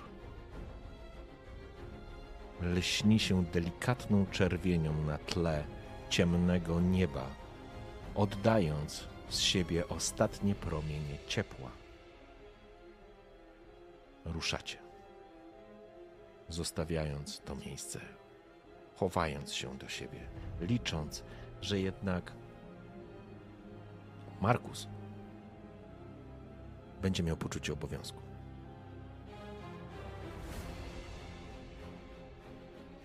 Nie spaliście tego. Robert nie zasnął tej nocy, absolutnie. Ludzie byli skupieni wokół siebie. I kiedy, kiedy pojawił się nowy dzień nadszedł, wyszliście ostrożnie ze swojego mieszkania, nazwijmy to w ten sposób. Biura, jakkolwiek. Ludzie ruszają. Czas do pracy! Zbierać się! Zbierać! Rzucasz okiem i dostrzegasz, jak przy namiocie leczniczym jest Markus. Spogląda na ciebie z takim obrzydzeniem. Nie rozumie, że trzeba wybierać pomiędzy tym, co by się chciało zrobić, a tym, co trzeba. On pewnie by się nie sprawdził na tym stanowisku. Dostrzegasz, że wśród alejek jest tłumek ludzi zebranych. Coś tam się dzieje. Podchodzicie w kierunku, to znaczy podchodzisz w kierunku tych ludzi. Spoglądają się na ciebie. Są mężczyźni i kobiety, może czasami nawet takie dzieci, wyobraźcie sobie, okutani jakimiś kocami, jakimiś futrami, jakimiś dodatkowymi rzeczami, jakieś czapy, tak naprawdę widać tylko oczy zasłonięte jakimiś szmatami, to wszystko, żeby jak najmniej tracić ciepła, to wszystko jest oszronione. W powietrzu wisi taki mróz, że tak jak powiedziałem, po prostu wasza skóra macie wrażenie, że pęka. Te postaci jak zombie spoglądają się na ciebie, jak sine, bezduszne zombie. Rozstępują się rzecz jasna, pozwalają ci przejść. Stajesz i widzisz, że przy niewielkim piecyku, w tym takim namiociku powiedziałbym, do tej kozy takiej, przytulona jest kobieta z dzieckiem i z drugiej strony mężczyzna, który ich obejmuje.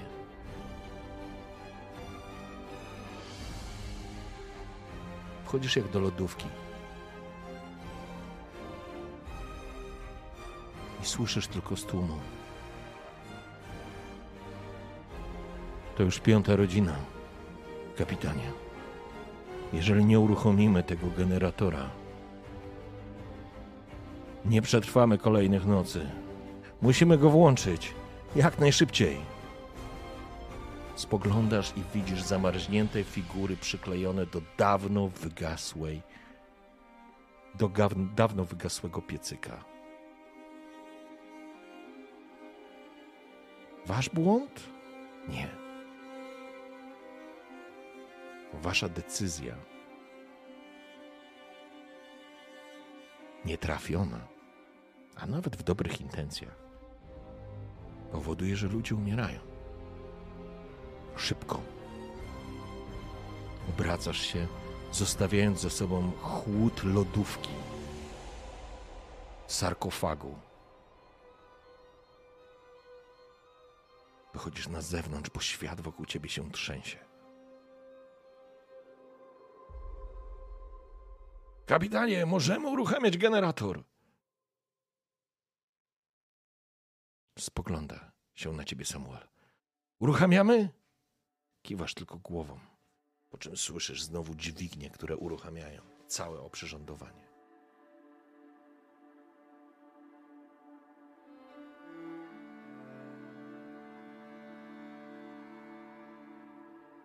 Szanowni, mogę z wami pohandlować. Macie takiego perka jak wynalazca.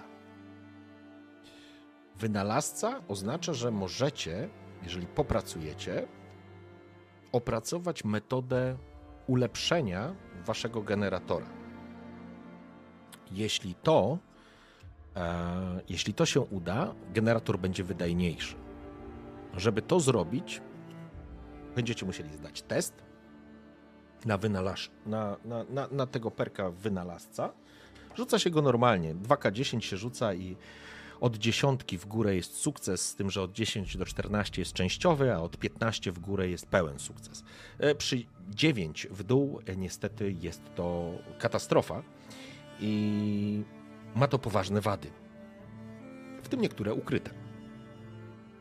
Więc e, to jest taka, taki, taki handel z wami. Um, Jeśli. Teraz co to będzie wyglądać? Y, y, jakie są zasady? Pierwsza rzecz, e, puścimy ankietę, czy chcecie, mm, żeby Robert opracował ulepszenie generatora. Żeby to zrobić, e, będziemy musieli wysłać grupę osób e, w kierunku, mm, w kierunku New Chapter, żeby zebrać stamtąd. Boże, uciekło mi, uciekło mi rdzenie parowe, o dokładnie, będziecie musieli znaleźć te rdzenie parowe, czyli tak, będziecie musieli, kosztem jest to wysłanie ludzi po rdzenie parowe. Druga rzecz, e, czas, który będziecie musieli poświęcić i zasoby dodatkowe na, na pracę nad tym. No i jeżeli wam się to uda, to wzmocnicie generator i generator będzie lepszy. Jeżeli wam się to nie uda, to niestety będą z tego konsekwencje. Więc e, albo zostawiamy status quo, czyli nie inwestujemy w tą zmianę, albo robimy zmianę. I poproszę o taką, mm, i poproszę o taką ankietę ciebie, Aga, czy Egony, kto tam jest.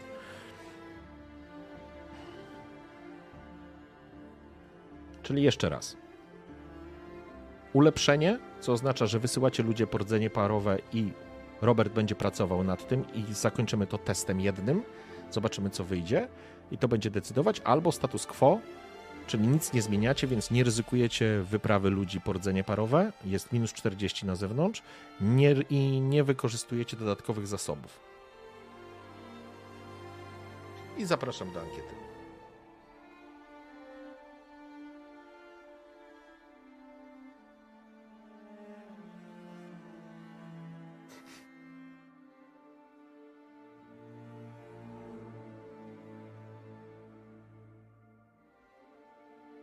Robert, właśnie, leci już ankieta. Dziękuję za ankietę. Upgrade generatora bez zmian. O, widzę, że tutaj wszystko na jedną kartę rzucamy.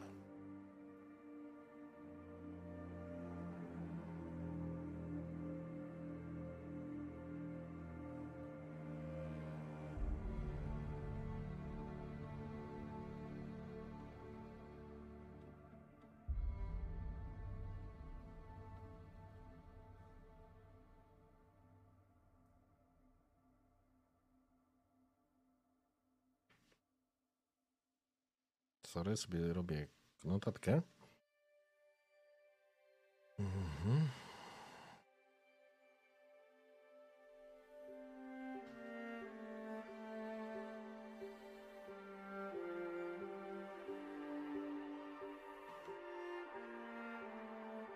No, chyba będzie szedł upgrade. E, tak mi się wydaje.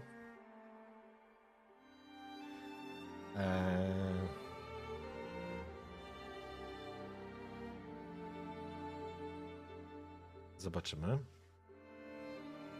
Fajerwerki z nowego generatora szybko ocieplą mieszkańców. Ok. Hmm.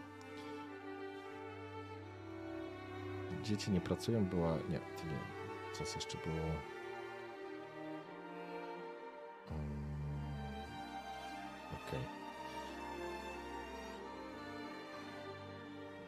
Dobra, dojeżdżamy do końca i decyzja jest jasna. Będziemy upgrade'ować generator.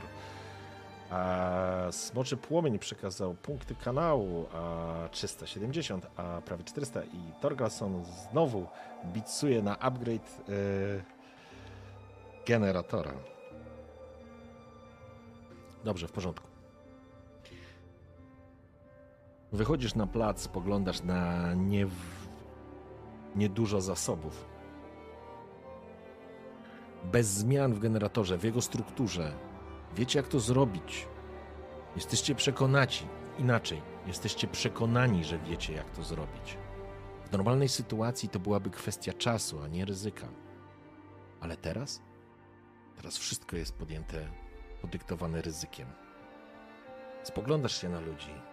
Oni patrzą, i czujesz na sobie ten ciężar odpowiedzialności, to łatwo, jakże łatwo jest mieć na kogo zrzucić odpowiedzialność, kogoś kochać lub nienawidzić za jego decyzje, które odbijają się na naszym życiu. Jak łatwo powiedzieć, że to ty spierdoliłeś, to ty podjąłeś złą decyzję. To przez ciebie tak jest, niż przyznać, Nie, to moja wina.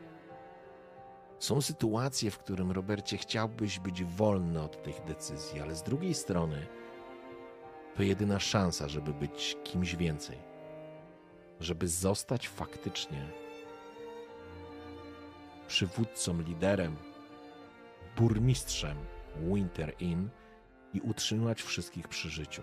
Z tym wszystkich to przesada, ale gdyby chociaż większość, to byłby ogromny sukces. Wierzę o tym, że bez zmian technologicznych, bez rozwoju, i teraz nie będę rzucał, ale dzięki tej decyzji pozwolę Wam również podjąć jeszcze jedną. To coś, co zauważycie, co wcześniej nie zauważyliście. Poza Markusem, pozostali inżynierowie, inżynierowie udają. Nie pracują tak, jak powinni pracować. E, strajk włoski to trochę zła, zły przykład do tej sytuacji, ale chyba idealnie obrazuje. Zleciliście jakieś prace już wcześniej, kilka dni temu. To już trwa ileś w Winter, Winter Inn jesteście kilkanaście dni, przyjmijmy. I wiecie o tym, że powinno się już coś dziać, ale to się nie dzieje. Peter i reszta inżynierów, tych, którzy nie pracują w lecznicach, rzecz jasna, którzy nie są medykami, którzy faktycznie są inżynierami, powinni, powinni już mieć rozwiązania, a ich nie mają. To ci umknęło, umknęło ci to wcześniej, byłeś zaaferowany wydarzeniami, które miały miejsce w Winter Inn, ty musisz o wszystkim pamiętać. Za wszystkich bierzesz odpowiedzialność, a, a oni, a oni po prostu nie robią z tym nic. Grają na zwłokę. Podjąłeś decyzję. Przygotowujesz opracowanie nowych rozwiązań dla samego generatora. Grupa osób się zebrała, Samuel zebrał chętnych, ochotników, którzy w ekspedycję ruszają z saniami, żeby pozbierać rdzenie parowe i zwieść trochę stali, która będzie potrzebna do upgrade'u, do aktualizacji, do, do rozwinięcia mocy tego generatora. A ty zaczynasz to opracowywać. Zanim jednak opracujecie to, chciałbym, żebyście podjęli decyzję, co robicie z, z słuchajcie, z inżynierami. Mamy kilka do wyboru opcji.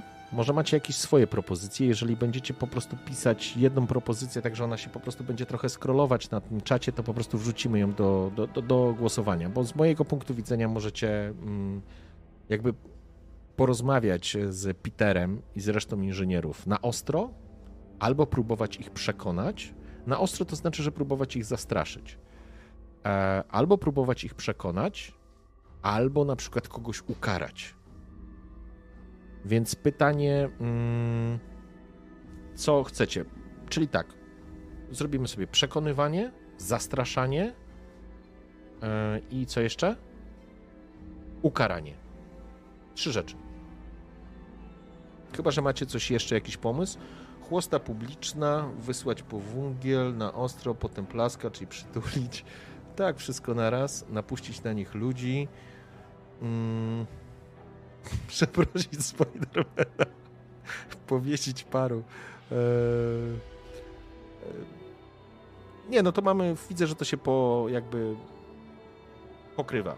Albo kara, co oznacza, że nie będziecie ich zabijać, ale ukaracie to może być publiczne, publiczne pobicie albo, albo publiczne jakieś ukaranie ich, wysłanie ich do jakiejś ciężkiej pracy, żeby przemyśleli, że może lepiej, żeby jednak przy biurku pracowali. Drugie to jest, to e, jest przekonanie, czyli będziecie próbować ich przekonać na swoją stronę siłą argumentów. A trzecia rzecz e, była e, zastraszenie. Także poproszę o taką ankietę, ja zobaczę, czy drzwi mam zamknięte.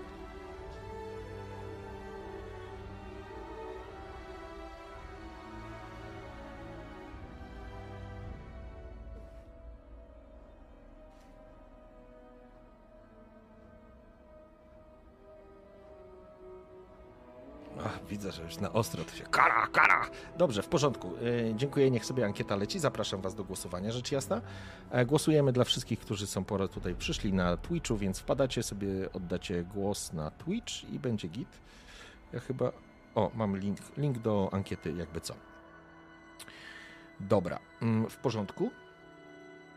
A my tymczasem e, polecimy, polecimy dalej. Ok. Zebraliście, Samuel zebrał grupę śmiałków i ruszył wraz z nimi po rdzenie parowe.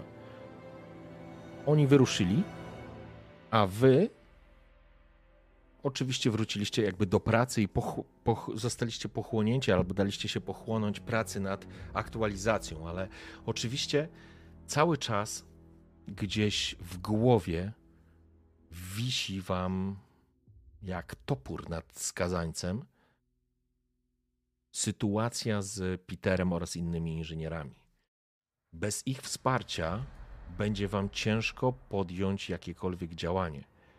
Bez nich nie ruszycie projektów.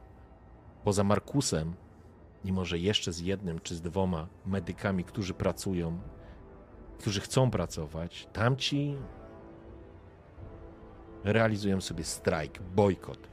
Chcą wam pokazać, że bez nich gówno możecie. Zobaczmy, co będziecie robić.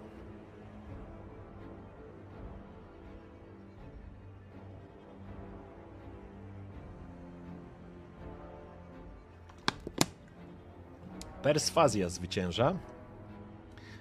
Tym samym e, Szarotek przekazał półtora tysiąca punktów kanału, żeby perswazja wygrała. W porządku. Praca, wszystkie, że tak powiem, ręce na pokład, wszyscy zdobywają węgiel. Dzieci nie. Dzieci zostały same sobie. I w tym wszystkim jeszcze, w tym całym kotle, w którym zaczyna się gotować w Winter Inn, w śmierciach, które się pojawiły, e, w, że tak powiem, dzisiejszej nocy pochowacie pięć rodzin. Ale to nie wszystko. Nie ma pewności, że generator jeszcze wytrzyma. Musicie poczekać, oni muszą pracować, a jeszcze są inżynierowie, z którymi musicie porozmawiać. Drzwi się otwierają ze skrzypnięciem. Staje w nich kobieta, o, okutana wszystkim. Spogląda się na was. Kapitanie, przychodzę po prośbie. Mamy kłopot. Jest kilka matek, które Chcielibyśmy, żeby zostały z naszymi dziećmi jako opiekunki, żeby zrobić im coś w rodzaju świetlic, żłobków. One nie mogą cały dzień być same. Nie są w stanie sobą się zająć. Czy, czy wyrazisz, kapitanie, zgodę, żebyśmy wyznaczyli kilka osób, które będą opiekunami? Spoglądacie się, bo musicie podjąć kolejną decyzję tu i teraz. Informacja jest prosta. Jeżeli, krótko mówiąc, stracicie trochę waszej siły roboczej, nie będzie to dużo, ale dzieciaki będą miały opiekę. Na pewno wzrośnie nadzieja, ale spadną wasze możliwości e, przetwórcze, nazwijmy to w ten sposób. Jeżeli nie zgodzicie się, e, no to jest to ryzyko, że te dzieciaki zostają same. I teraz e, Macie jakiś pomysł? Um... Ewentualnie, bo tutaj widzę, że są tak. Yy... Jasne, najstarsze dzieci, opieka, najstarsze dzieci go i co jeszcze? Aha, dobra. E, w porządku, słuchajcie. Mm... Chyba ta ankieta, nie wiem właśnie, czy ona już poszła, czy nie poszła. Ale to zobaczymy, co zagłosujecie, bo, bo, może być tak, że możecie jeszcze warunkować, że na przykład po upgrade'zie faktycznie, tak jak piszecie kotła, E, możecie wprowadzić to i teraz skupić się jednak na gromadzeniu węgla i obiecać jej to i będziecie mieli czas na spełnienie waszej obietnicy. Zakładam, że taka opcja jak starsze dzieciaki, słuchajcie, e, to z automatu traktujemy już jako siłę roboczą. Bo bo już nie będziemy wchodzić, co to znaczy starsze dziecko. 15-latek czy 12-latek to jest starsze dziecko, nie? Aha, sorry, Aga, to w takim razie słuchajcie, mm, e, taka ankieta. Mm, opieka, bez opieki, opieka po upgrade'zie e, e, generatora.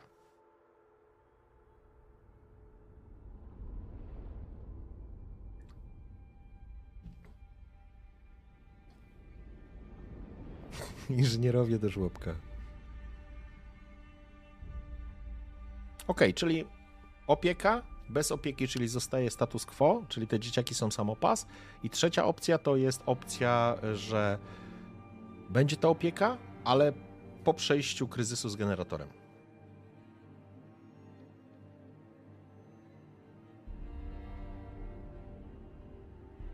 Bo to oznacza, że obiecacie coś, będziecie chcieli to wprowadzić później, nie? Także dawajcie znać, a ja poproszę ankietę.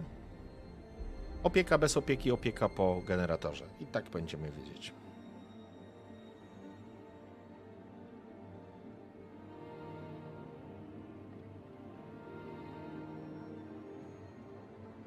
Ankieta już jest. Opieka z ZUS-u po upgrade'zie, opieka i starszaki do pracy. Znaczy starszaki do pracy to w sensie, że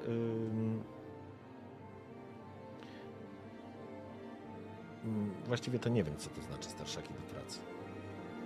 Ja zakładam, kochani, że starszaki do pracy to już, to już ci, którzy mogli pójść do pracy, to poszli do pracy. Chyba, że chcecie w ogóle wprowadzić opcję, że dzieci do pracy i, to, i to traktujemy w ten sposób.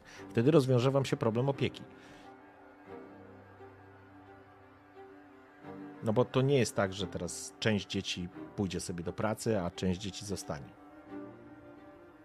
Bo zakładam, że ci, którzy mogą, to mogą pójść i do roboty. Ojejku. Myślałem, że to w Frostpokanie są fabryki w Chinach. Bucza, do witaj.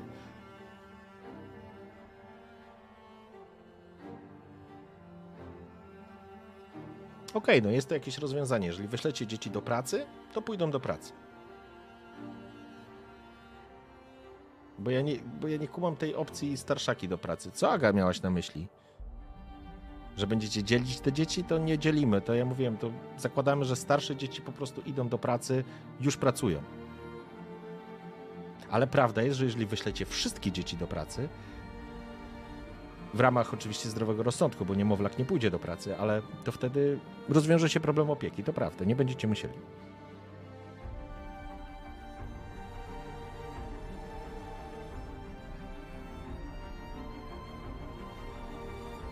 Opieka. Opieka z ZUS-u po upgrade'zie, okej. Okay.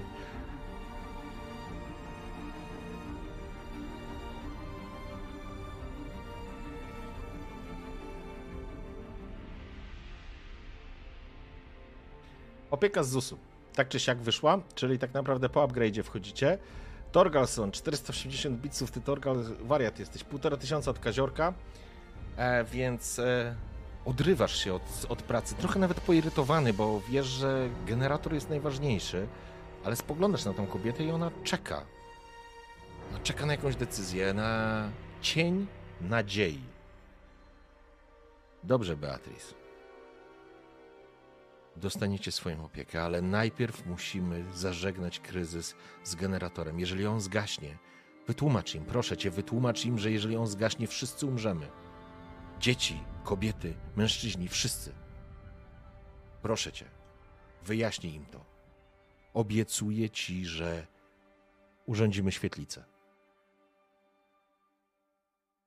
Kobieta spogląda się na ciebie, i to już jest druga decyzja, która jest tak inna od tego, co zwykle robił Robert. Ale dajesz jej poczucie szansy, poczucie nadziei Uśmiecha się, skłania. Oczywiście, ona w ogóle nawet nie, nie, nie podkłada tego, nie poddaje wątpliwości. Oczywiście, że pewnie by chciała, żeby było szybciej, ale rozumie, oni nie są idiotami. Dzie dziękuję, kapitanie. Przekażę. Czujesz, że kolejna twoja decyzja podbudowuje morale.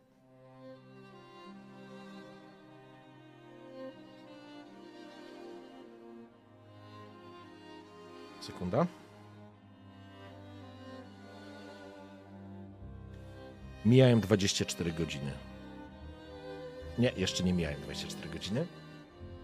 Siadasz znowu do deski kreślarskiej, znowu pracujesz, znowu wymyślasz, masz przed sobą plan, znasz projekt generatora jak własną kieszeń, wszystko o nim wiesz. Jesteś ekspertem w tej dziedzinie. W normalnych warunkach. Kurwa, ale to nie są normalne warunki. Musi mi się udać.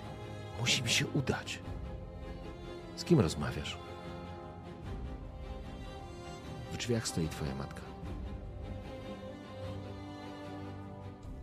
Robercie, z kim rozmawiasz? Czy coś się stało? Spoglądasz trochę. Oszalał. Nie mam czasu teraz. Matko, nie mam czasu teraz. Muszę pracować. Ja rozumiem, ale.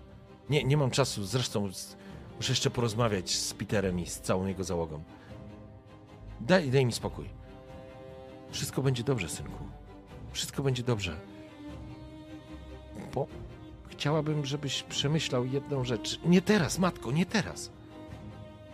Ale coś, co da nam wszystkim nadzieję. Wracasz na nią wzrok. Wyrwany w ogóle z innego świata.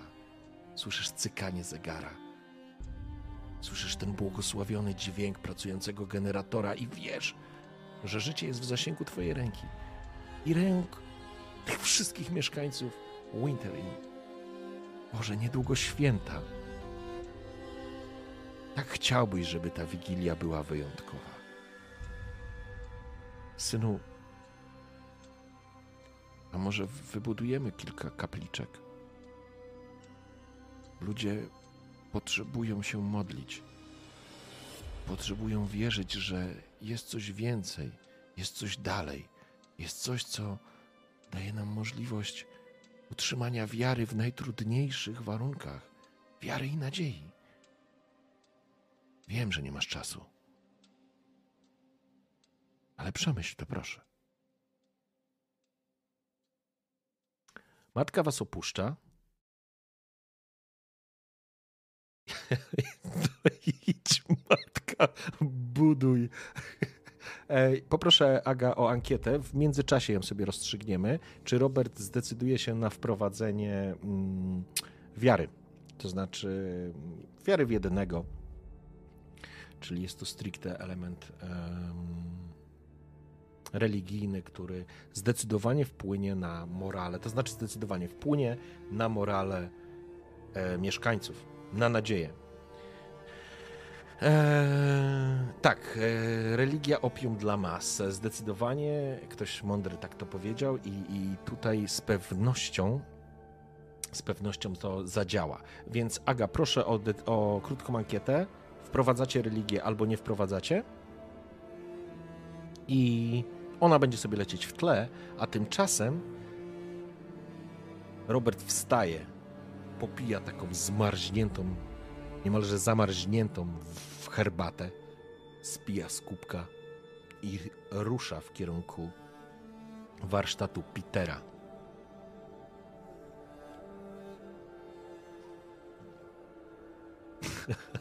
Nobody expects the Spanish Inquisition. E, w porządku. Z pewnością to pochłonie jakieś zasoby, ale jakby wbudowanie kilku kapliczek nie będzie elementem, który nadszarpnie mocno wasze zasoby. Z drugiej strony będzie dawało bardzo wyraźny kierunek. Kierunek religijny, że tak powiem, wiary, nadziei. Będzie to coś, co będzie oddziaływać na ludzi. Z drugiej strony ta garstka inżynierów tych i tych najbardziej racjonalnych ludzi którzy nie wierzą w moce boskie i nadprzyrodzone i w cokolwiek, co czuwa nad nami, może uznać, że jest to błędny ruch. Więc to jest takie pewne ryzyko. Ale z pewnością mogę bez dwóch zdań Was zapewnić, że wprowadzenie wpłynie pozytywnie na, na morale ludzi. Większość będzie osób w tej sytuacji, w której teraz jesteście, na pewno odbierze to jako dobry ruch. Coś, co daje im nadzieję. E, Przechodzicie przez plac. Widzicie kilka osób, które stoi przy, przy po prostu generatorze, grzejąc się przez chwilę. Kuchnia, która gdzieś tam pracuje i kilku, kilka może takich właśnie wyrostków, bardziej dorosłych dzieciaków pomaga kilku pracownikom, kobietom i mężczyznom, którzy wydają posiłki, a, a ci po prostu się przyuczają. To są te, te dzieciaki. Więc y, ja bym tylko poprosił o tą ankietę jeszcze, o tą religię, czy ona poszła, czy nie. Aha, dobra, sorry. Prze nie przełączyłem się, nie widziałem, sorry. Ankieta już leci, sorry. E przechodzicie i, i dostrzegacie po prostu, że, że tam ludzie, ludzie po prostu żyją jeszcze. Na szczęście z pożywieniem nie macie kłopotów, przynajmniej na razie. Spoglądacie zdenerwowani na generator, który pracuje, dyszy, wypuszcza potężne obłoki pary, a u góry bije w niebo potężny płomień. Dochodzicie do warsztatu, wchodzicie do niego. Kiedy wchodzicie do środka, na dużej sali przy dużym drewnianym stole siedzi czterech inżynierów oraz Peter. Śmieją się. Słychać śmiech. A ja wtedy do niej mówię: Maleńka, mam takie narzędzia. Haha, Peter, daj spokój, ty zawsze, ty zawsze musisz. Wchodzicie do środka. Wszystko, wszystko ucichło. Tak, jest jeden generator Dorgalson przekazał 100 bitsów, a Hurricane przekazał 250 punktów kanału. I Peter, nie Peter, przepraszam, e, Robert zdecydowanie będzie wprowadzał wiarę w Winter Inn. Stajecie naprzeciwko inżynierów. Peter,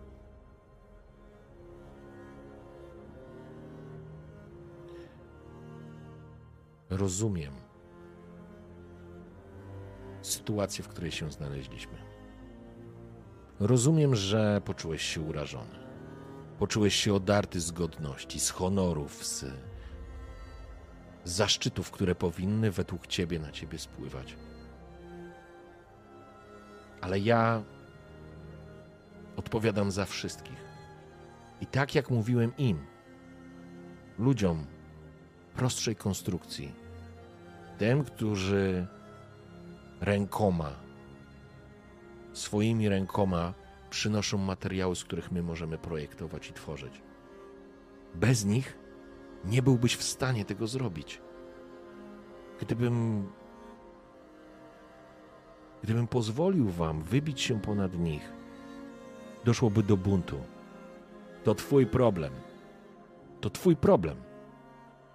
Nie potrafisz docenić, kto jest ważny i kto jest ważniejszy. Chciałeś być liderem, Robercie. Chciałeś być kapitanem, chciałbyś być głową tej kolonii. To bądź, ale radź sobie z problemami, jak lider. Masz problem. Masz unikalną grupą ludzi, którzy nie czują się szczęśliwi tutaj. Nie rozumiesz, Peter. Nie rozumiesz. Albo będziemy pracować razem, albo zginiemy wszyscy. Ale zanim zginą wszyscy, ci ludzie, których jest tu większość, zaczną wymierzać sprawiedliwość i pomyśl, od kogo zaczną. Boisz się, co? Tak, ja zawisnę pierwszy. Ale myślisz, że to stworzy przestrzeń dla ciebie? Albo dla ciebie, Ludwiku? A może ty, Ron, myślisz, że zostaniesz nowym kapitanem? Dzisiaj pochowamy w nocy 15 osób, bo generator padł.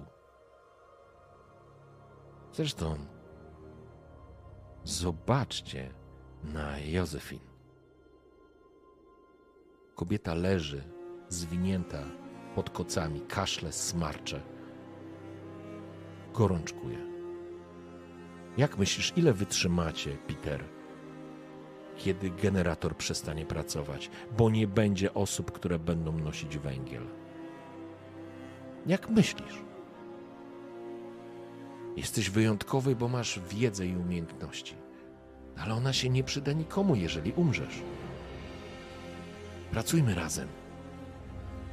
Jeżeli to wszystko się jakoś ułoży, obiecuję Wam, że będę inwestował zasoby i środki w to, żebyśmy mogli się rozwijać. Więc wasza rola i tak będzie wyżej.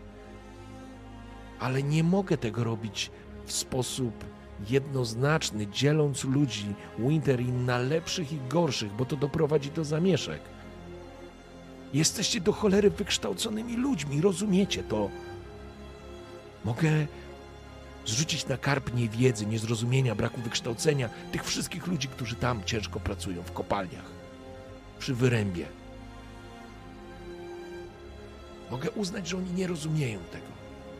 Ale wy wiecie, że, że to, co mówię, jest prawdą. To nie jest żadna gra. I teraz, kochani, pozwolę sobie rzucić na to, czy udało się Wam przekonać Petera oraz resztę jego załogi. E, ponieważ macie mm, również charyzmę, ja zrobię to z, z, z modyfikatorem. Dam Wam modyfikator do tego. Gdzie to jest? Tam mam modyfikator plus dwa, bo jesteście też charyzmatyczni. I co wyszło? Sukces! Patrzcie! Pięknie! 16. Kompletny sukces. Gratulacje, szanowni. Um,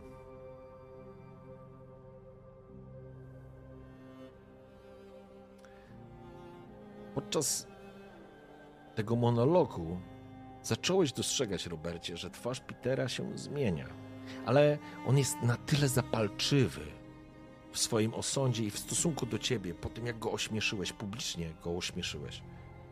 Ukarałeś go publicznie, zrównałeś go z innymi. On sam w sobie by nie przyjął tego. Ale pozostali Ludwik, Ron, Teodor, który stara się w jakiś sposób opiekować Józefin. Oni zaczęli cię słuchać. Zmyły się z ich twarzy te pewne uśmiechy, te wielkopańskie spojrzenia. Spoglądają się na ciebie i jakby ze, zrozumie ze zrozumieniem, kiedy odwołaliście się do ich wykształcenia, do mimo wszystko podkreślenia tego, że oni są no jakby to powiedzieć, lepsi, bo jest ich mniej, bo są wykształceni. Usłyszeli to, co chcieli usłyszeć, a wy zagraliście tak, jak chcieliście zagrać. I Peter, który w mgnieniu okiem, w mgnieniu okiem, okna, okna, przepraszam, oka, mm, stracił poparcie swoich ludzi, przestał czuć się pewny, bez zaplecza jest nikim. Sam się nie przeciwstawi, będzie za słaby. Obejrzał się po swoich towarzyszach z takim niedowierzaniem, ale. Ale on nie jest głupcem. Peter Parker chce przeżyć. I spogląda się na ciebie. Wie, że przegrał. Wstaje. Jego postawa udawana, postawa taka pewna, jest wydmuszką i widzicie to. Widzicie to w lekkim tiku nerwowym, w czerwonej plamie pojawiającej się na jego szyi, w lekko zagryzionych ustach dolnej wargi, w zaciśniętych zębach, jakby mlął w ustach jakieś nieme przekleństwo, ale nie ma siły, żeby wam się przeciwstawić.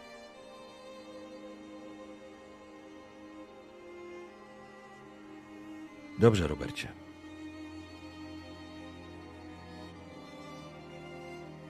Potrafię przyznać się do błędu. Gówno prawda. Nie potrafisz, skurwielu. Wiesz to. Wiecie to w waszej głowie. On gra nie dla was teraz. On robi przedstawienie dla reszty, żeby nie stracić twarzy. Ale pozwalacie mu grać. Nie potrzebujecie wroga.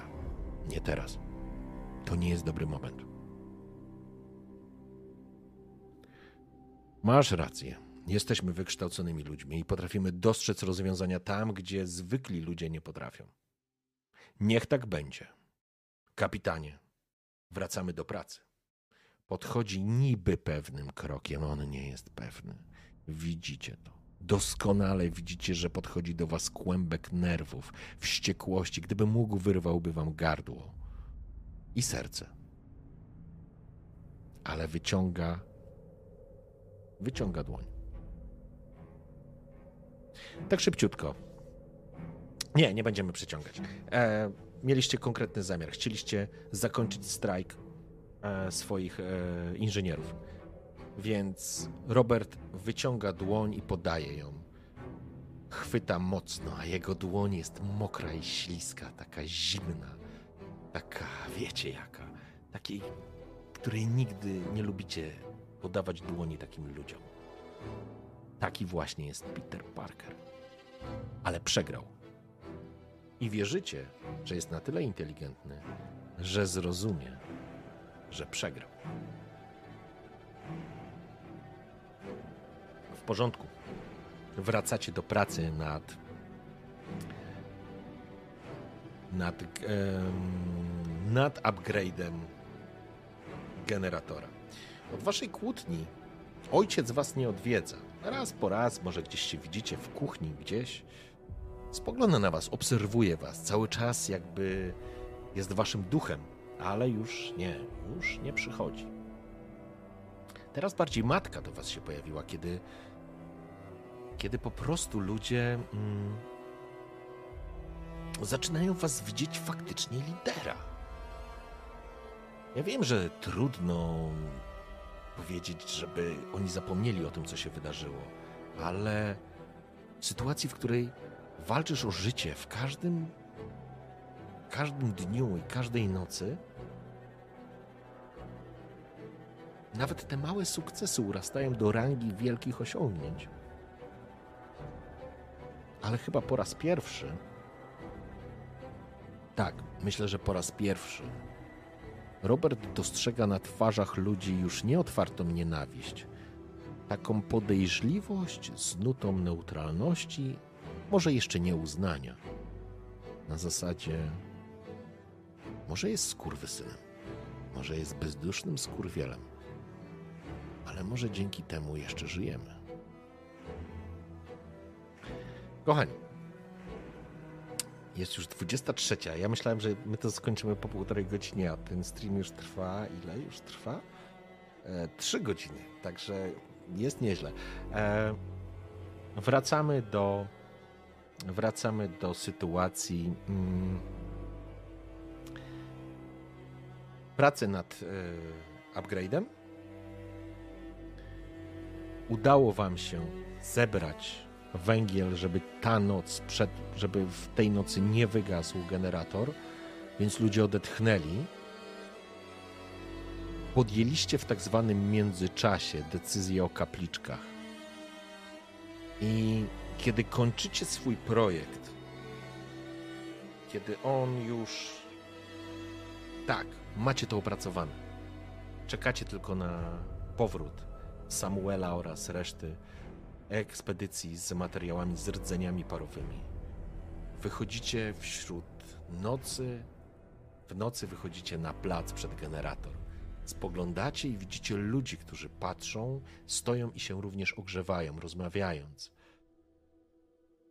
oczywiście temperatura jest strasznie niska. To jest dalej gdzieś te minus 40 stopni, ale jakaś dziwna wiara zaczęła bić od tych ludzi. I słyszycie gdzieś wśród ludzi. Pan jest jedynym zbawieniem. On daje nam wiarę. On da nam nadzieję. Kiedy ludzkość zatraciła się i wyniszczyła tą piękną planetę, ściągając na siebie gniew Boga jedynego. Tylko w ten sposób możemy wrócić na łono Jego łaski i wyczekiwać zbawienia, wyczekiwać słońca, ocieplenia. Módlmy się Módlmy się do jednego, i w swych modlitwach nie zapominajmy, aby dobrym słowem i życzeniem zwrócić się w intencji naszego kapitana Roberta Dogier Dogertiego. I po raz pierwszy wśród ludzi rozszedł się pomruk zgody. Po raz pierwszy idziecie wśród tych ludzi i podejrzliwość zmieniła się w neutralną przychylność. Z kiwnięciami głowy, może ktoś nawet powiedział: Dobry wieczór, kapitanie. Będziemy budować kaplicę. Tam i tam. Będziemy się modlić. Dziękujemy, kapitanie. Będziemy z tobą. A kapłan, który ma na sobie taką czerwoną szatę, szatę, wyobraźcie sobie okutan, o takiego okutanego w koce w to wszystko, co może mieć starszego człowieka, który po prostu ma na sobie taką czerwony koc przecięty przez głowę, wsadzony na na szyję. Dziękuję pięknie, bardzo dziękuję. Odezwę się do wszystkich po streamie. Spogląda się na ciebie, obejmuje. Robercie, czuję, że moc świętego ognia w tobie jest mocna i poprowadzisz nas. Znajdziesz dla nas bezpieczną przystań w tym oto Winterin. Ludzie, módlmy się i słyszycie, jak chór ludzi zaczyna modlić się do jedynego.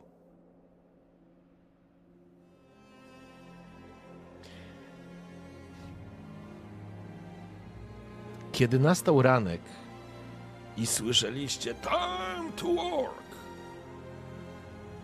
ludzie z jakąś taką większą nadzieją ruszyli. Zobaczyliście symbol kapliczki, który wyrasta ponad dachy niewielkich domków. Zobaczyliście ludzi, którzy przechodzą obok generatora i widzicie na generatorze przypięty symbol jednego. Spoglądają, spoglądasz się na nich z takim, z taką nadzieją. Oni przychodzą, skłaniają się, jakby żegnając się przed generatorem. Ktoś cię zauważy i słyszysz: Wróciła ekspedycja, kapitanie!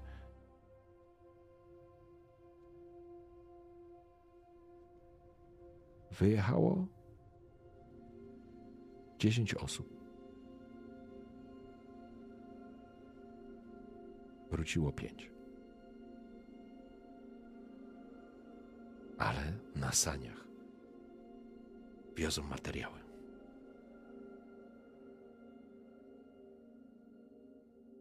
Co się stało? Podchodzisz natychmiast.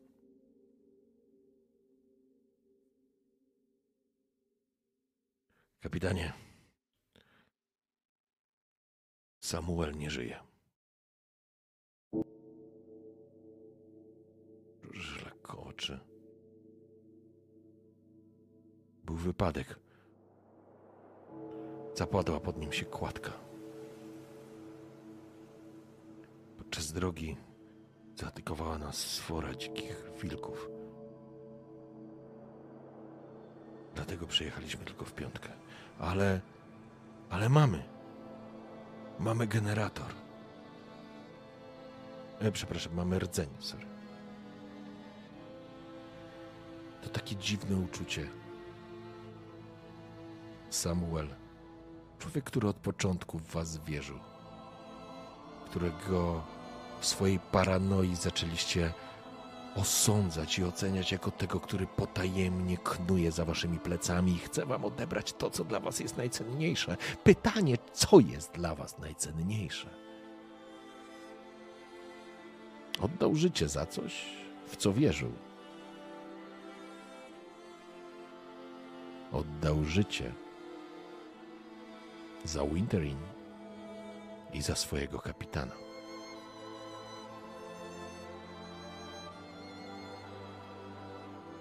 Kiwasz głową.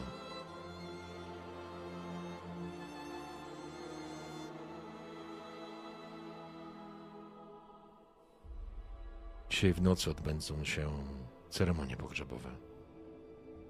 Dobrze się spisaliście. Poklepujesz po ramieniu mężczyzny.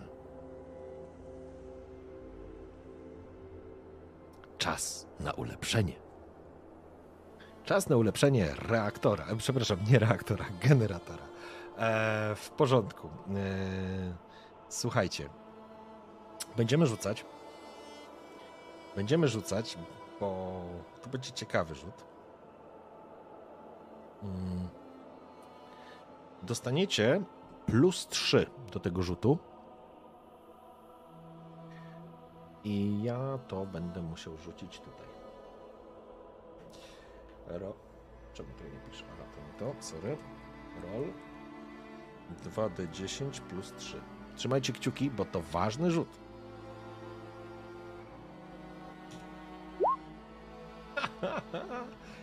Pięknie. Pięknie. Naprawdę pięknie. Nawet te plus 3 nie było potrzebne. Zobaczcie, jaki rzut.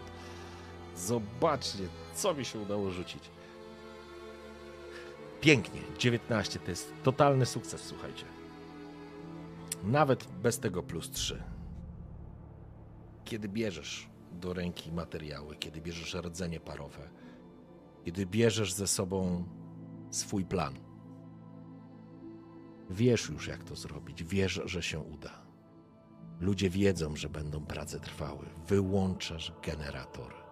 I znowu to uderzenie, praca tego generatora zaczyna, zaczyna po prostu wyciszać się, uciszać i macie wrażenie, jakby wasze, żeby wasze, jakby wasz puls, jakby wasze serce przestawało bić. Macie wrażenie, że ono bije w rytm tego generatora. Myślę, że to nie jest duża przesada, ale z pewnością Robert tak na to patrzy. Zaczęły się prace. Trwały parę godzin, ale udało się. Kiedy z wieczorem, po zmianie pracy, po, jakby po zmianie warty, wachty, prace się zakończyły. Spadła również temperatura do przyjemnych 20-30 stopni poniżej zera. Ludzie wyszli obserwować to, co się dzieje. To jest Twoja chwila, Robercie. Spoglądasz na nich, uniesionych, radosnych. Po raz pierwszy widzisz na ich twarzach uśmiech. Widzisz, że ci ludzie po prostu zaczynają ci ufać.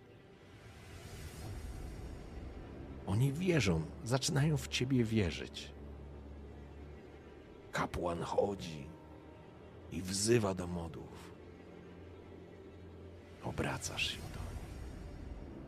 Mieszkańcy Winter Inn, pragnę Was poinformować, że oto nadchodzi nowa era. Udało nam się. Wspólnym wysiłkiem wzmocnimy pracę serca tego miasta tak, żeby ogrzewała nas wszystkich, żeby zwiększyła swój zasięg, a przy tym była oszczędniejsza w pracy. Zobaczcie, jak bije nowe serce Winter Inn. Pociągasz za dźwignię. I znowu, znowu, kurde, przeczytałem komentarz. Mam nie patrzeć na komentarze, sorry. Znowu zaczyna serce Winter Inn pracować, ale jakby szybciej, jakby lepiej, jakby zaczęło grzać jak sto diabłów, a gdzieś z tyłu kapłan wznosi swoje modły. Módlmy się, bracia i siostry, do jedynego. On natchnął kapitana naszego, Roberta Dogertiego. On poprowadzi nas w lepszą przyszłość.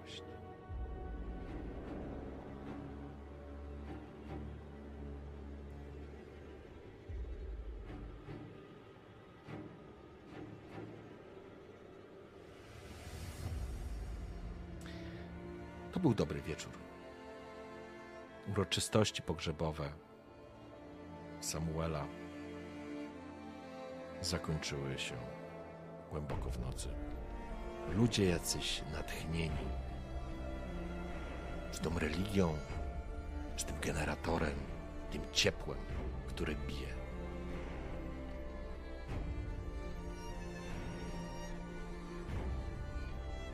I w pewnym momencie podchodzą do ciebie twoi rodzice.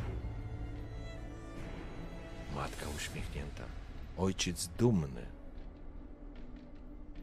Synu, jesteśmy z ciebie dumni. To jest niesamowite, co udało ci się osiągnąć. Tak, synu. Źle cię oceniłem. Myślałem, że nie jesteś gotowy, a ty pokazałeś, że to ja byłem w błędzie. Widziałeś więcej i rozumiałeś więcej niż, niż ja. Jestem z ciebie dumny. I nagle, wśród ciemności, słyszycie wrzask. Gień, synu diabła! Morderco! Z uliczki obok wybiega mężczyzna. Ten sam.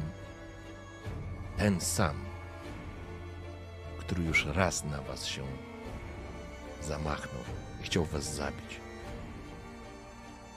Biegnie z takim naostrzonym kilofem. Potężny biegnie. Gień, diable! Zamachuje się. I teraz rzucimy sobie, szanowni, na uniknij obrażeń.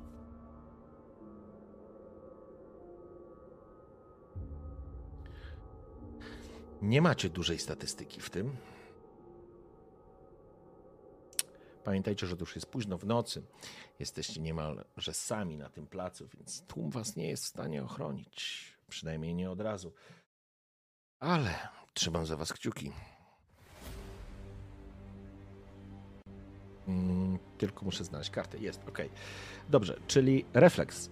Uniknij obrażeń. Lecimy na zero. Poszło. Trzymam kciuki. Ho, ho, ho. Cudownie. Cudownie. Mężczyzna dobiega jak szaleniec, zamachując się potężnym kilofem.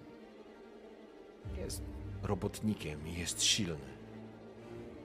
Ale ty zadziałałeś może jak natchniony, może jedyny cię natchnął, może roztrącasz swoich rodziców, jakby rozpychając ich z, z linii uderzenia, tak naprawdę, zabezpieczając ich.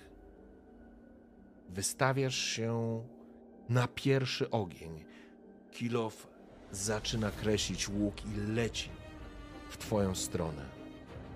Podjąłeś decyzję, zaryzykowałeś, wystawiłeś wszystko na jedną kartę, odskakujesz jak fryga, jak szaleniec. Ale potężny kilof mija cię o włos i uderza w ubite klepisko, aż iskry poszły, kiedy trafił na jakiś kamień. Morderca! I nagle twoja matka zaczyna krzyczeć. Nagle twój ojciec woła: Ludzie, pomocy! Morderco, zabiłeś mi wszystkich. Co robi? Co robi e, Robert? Chciałbym o ankietę, poproszę o ankietę. Robert walczy, Robert osłania rodziców i czeka na pomoc, lub Robert ucieka.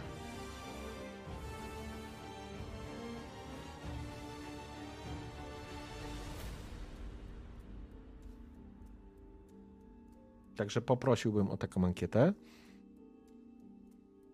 Czyli jeszcze raz, plaskar zakłady. E, Robert walczy, Robert chroni rodziców i czeka na pomoc, albo Robert ucieka. Ucieka będzie śmieszne. No będzie.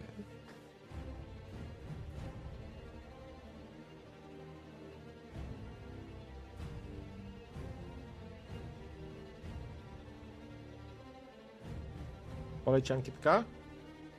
Ja wiem, że jest opóźnienie chyba dlatego.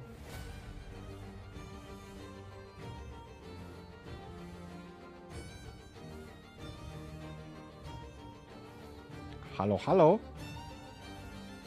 Panie, a... Panie albo pani moderatorko, dajcie znać, czy poleci ankieta, czy nie.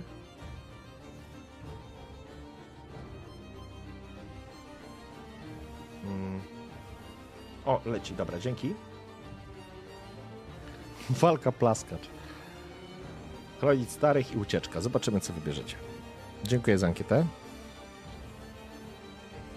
Atak kombinacyjny.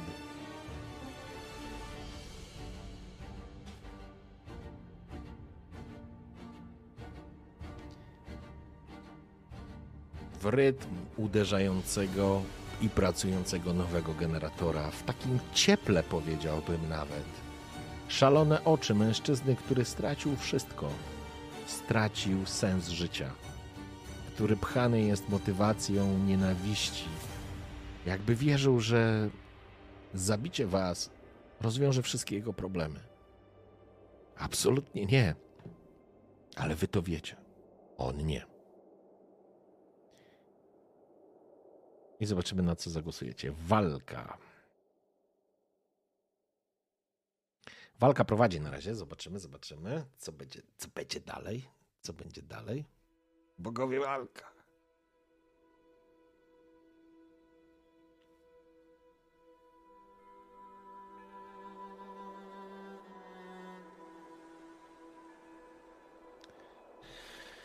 Dum, dum, dum.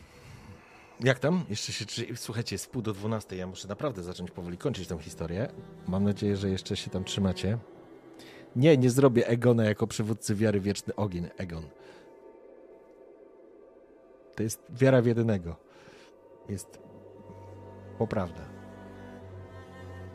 Bo później od bramy powroźniczej przyjdzie Egon z dwoma mieczami.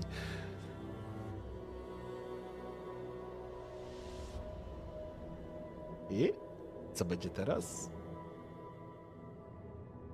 Walka plaskacz. Torgalson 550 bitsów. Rakshiel 625 punktów kanału. I to wszystko w walkę plaskacza, więc Robert odsunął rodziców, uniknął tego kilofa i decyduje się walczyć. Trzymajcie kciuki za naszego towarzysza. Porażka. Porażka. Robert z wściekłością, z furią, której, o której nigdy sam siebie by nie. Mm, nie ocenił, nie podejrzewał. Tego słowa szukałem. Czując zagrożenie życia, czując zagrożenie życia swoich rodziców, on po prostu doskakuje, próbuje uderzyć mężczyznę, robotnika, który jest od niego większy, silniejszy. Niestety, jedno uderzenie gdzieś na korpus, ale w szaleństwie, w szaleństwie mężczyzny, on spogląda się na niego, puszcza ręce z kilofa, kilof z takim huknięciem uderza jak rączka żelazna, stalowa uderza o, o kamień. Mężczyzna łapie go za ręce, za, za, za tak naprawdę. Morderco! Uderza w głowę, słychać chrupnięcie nosa. Krew natychmiast zalewa. Zalewa ci usta, zalewa ci, zaczynasz się dławić krwią. Morderco, drugie uderzenie. Słyszysz matkę, zostaw go, rzuca się na ramię. On ją strąca jak dziecko, ona pada na ziemię. Ojciec uderza go. Raz, drugi, puść go! Mężczyzna jest szalony, morderco po raz trzeci. Świat ci zaczyna wokół oczu, jakby zaczyna ci migać, gwiazdy się, widzisz całe konstelacje. Ktoś krzyczy, ludzie, słyszysz może jakieś kroki. Morderco, padasz na ziemię, opadasz na kolana, czujesz jak mężczyzna chwyta w rozmazanym świetle, jak chwyta kilof. Morderco, podnosi go do góry. Zamachuje się.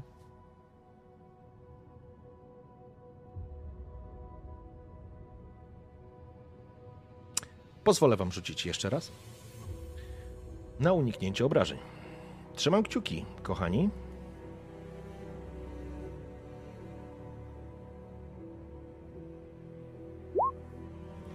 Sukces z komplikacjami.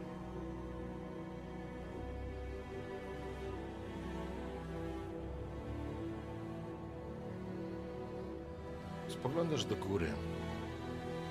Potężny bąbel krwi pojawia się na twarzy, pęka po prostu, kiedy z trudem łapiesz powietrze i się krztusisz krwią, która zalewa ci gardło. Spoglądasz na mężczyznę, który urasta do wielkości tytana na tle generatora, na tle tego nieba. Nie widać gwiazd, to jest cały czas ciemność. On podnosi morderco, zamachuje się. I kilof leci bezpośrednio w twoją głowę. I słyszysz nie! Ktoś krzyczy, ktoś wrzeszczy, ktoś biegnie. Dostrzegasz, jak przed ciebie staje, czy wyskakuje, czy próbuje zablokować to uderzenie twój ojciec. Uciekaj! Uderza go w bark. Tym trzonkiem. Słyszysz chrupnięcie kości, które po prostu pękają pod siłą uderzenia mężczyzny, i twój ojciec natychmiast zostaje ściągnięty do parteru, pada po prostu na kolana, łamią się pod nim nogi, uginają, on pada. Morderca! Natomiast robotnik nie dostrzega niczego. On chce tylko ciebie zabić. Traktuje twojego ojca jak przeszkodę, jak coś, co stoi mu na drodze do celu. Słyszysz pisk i krzyk swojej matki. Widzisz ojca, który klęcze, że tak powiem, przed tobą uderzenie. Kilof miażdży mu głowę i wbija się w nią. Słyszysz takie tępe, mocne uderzenie przed tobą. Zaczynasz wrzeszczeć. Wrzeszczesz jak szalony, Robercie. W noc, w ciemność. Nie widzisz już nic, tylko widzisz na tle generatora taką bluzgę krwi, która po prostu pada potężny bucior skopujący zwłoki twojego ojca z kilofa. Morderco! I to jest moment, którym dziesiątki butów dobiegają do was. Pochłania go tłum. Nie! Zabierzcie go! Zamordował! Morderca! Zaciągnijcie kapitana! Chroncie kapitana! Tłum o setkach głów i setkach rąk, jak bestia, pochłania mężczyznę, zakrywa go, wciąga go pod siebie. Słyszysz wrzeszczących ludzi, którzy krzyczą. Gdzieś z pomiędzy tego krzyku morderco.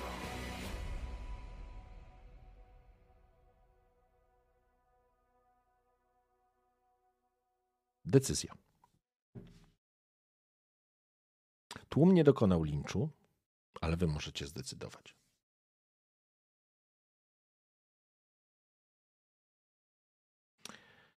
Jaka będzie wasza decyzja? Śmierć? Wygnanie, co jest jednoznaczne ze śmiercią. Co jeszcze możecie zrobić? Więzienia nie macie, więc nie ma. Wybaczenie może. Może chcecie mu wybaczyć, zrozumieć go w sytuacji, w której był, postawić się w jego sytuacji. Może to jest dla was jakieś e, ważne. Tak, poproszę o taką ankietę. Wygnanie,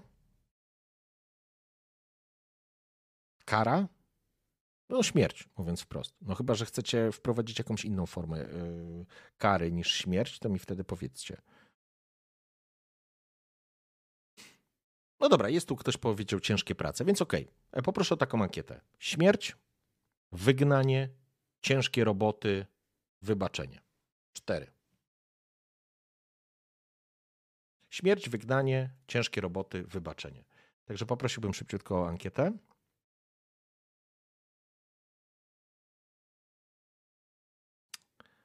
Co zrobi Robert?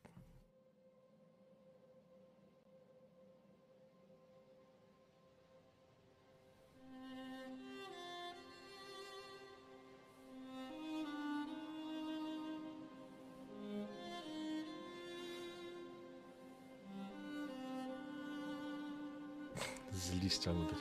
Eee, dajcie znać, czy poleci ta ankietka.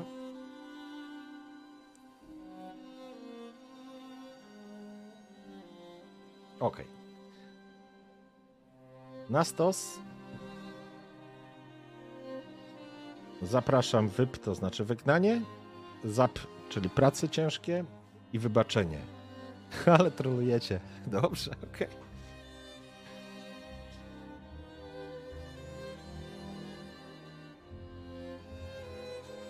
Pamiętajcie zawsze o konsekwencjach waszej decyzji.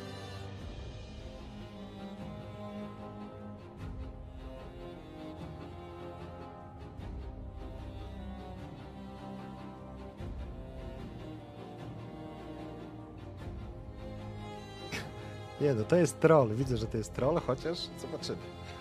Zobaczymy, co dalej.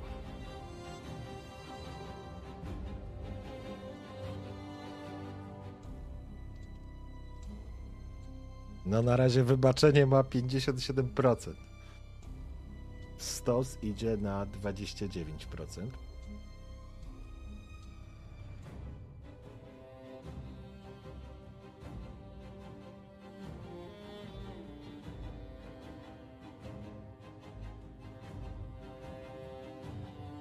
No zobaczymy.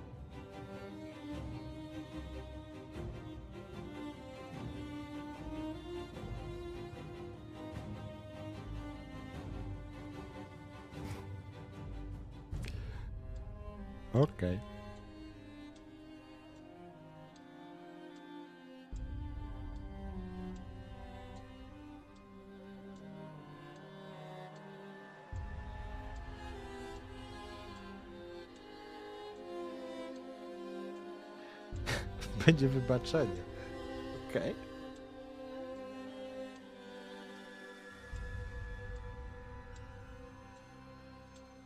Ja pierdzielę, 48 do 44. Och, dobrze. E, mamy wybaczenie. I Torgalson przekazał 870 na wybaczenie. Anguła przekazała 4625 punktów kanału. To znaczy, nie wiem właśnie, czy to jest na wybaczenie, czy nie, ale jak to klikam, to pojawia mi się wynik, więc e, chyba to jest tak. A reasumpcja potrzebna, kochani. Rozwalacie mi głowę. Ojej, Nie, nie, to nie jest kanał o politykowaniu. Dobrze. Eee, Okej. Okay. Aga była za stosem, pisze, więc nie wiem, nie wiem jak to działa. To, no to ja mówię o tym, kto po prostu zagłosował iloma punktami. Eee, sfałszowano wybory. Blisko było, słuchajcie, ale ostatecznie Eee, są różne opcje, bo ostatnio byłem pokazany, a głosowałem przeciwko opcję. Wiesz co, to ja nie wiem, jak to działa ostatecznie, więc chyba to nie jest tak, że ci, którzy są podświetleni na zielono, po kliknięciu nie pokazują tej opcji. No dobra, nieważne. Słuchajcie, suma summarum ostatecznie eee, Robert po jakimś krótkim czasie chodzi po placu ma opatrunek nałożony. Znaczy, przepraszam, chodzi po swoim biurze. Jego matka siedzi u K. Są również inżynierowie i kilka osób, mieszkańców. Kapitanie, pochwyciliśmy go.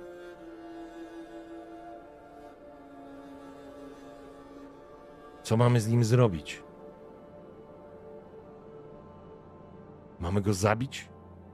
Śmierć za śmierć? Takie powinno być prawo, kapitanie. Czy może go wypędzić?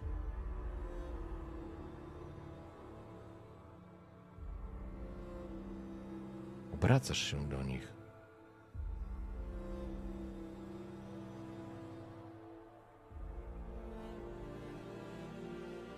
Spoglądasz się na swoją matkę na tych ludzi.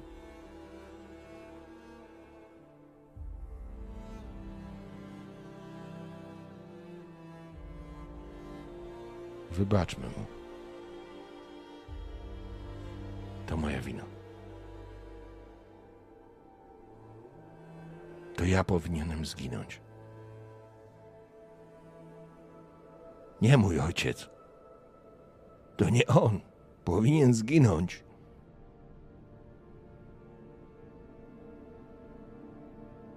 Mamo, natchnęłaś mnie. Może. Może tak każe robić jedyny. Zginęła jego rodzina. Jestem winny śmierci własnego ojca. Nie on.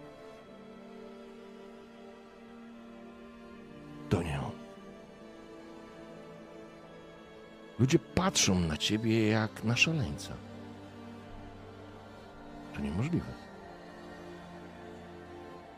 Jak?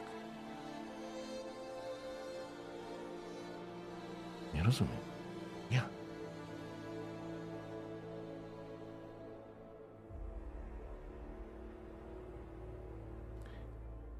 Dzień się kończy.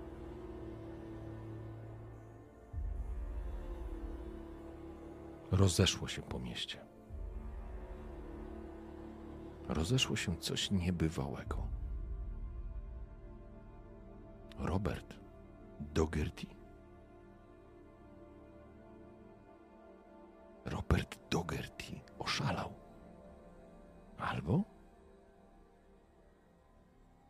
Robert Dogerty. Nie, potrzebujemy prawa, potrzebujemy zasad. To morderca. Kapitan oszalał z rozpaczy. Tak nie może być. Nie może tak być. Nie może tak być.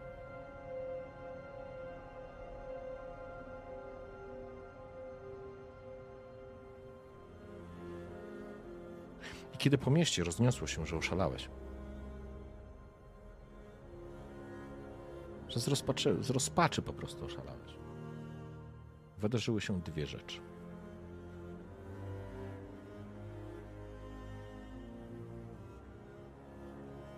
Pierwsza rzecz.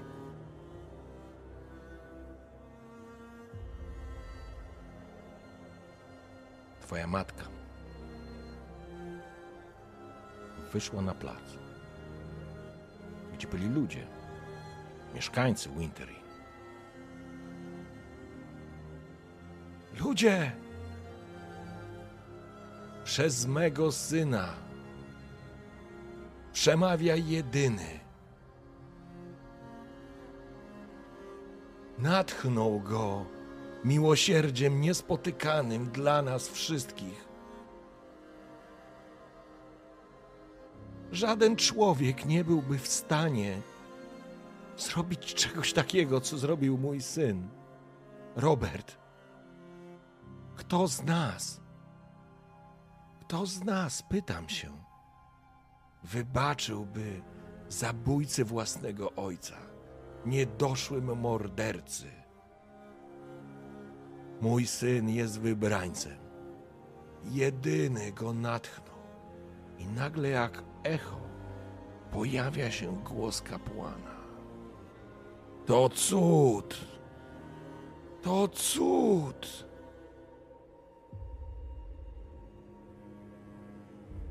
Wychodzisz przed dom. Ludzie patrzą na ciebie, a ty widzisz szaleństwo, którego nie rozumiesz. To wybraniec, to pomazaniec jedynego.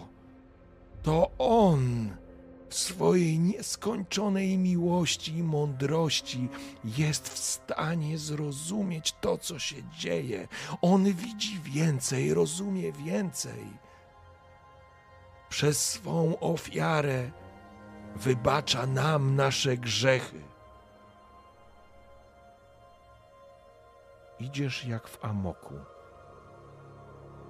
Twoja matka bierze cię pod ramię.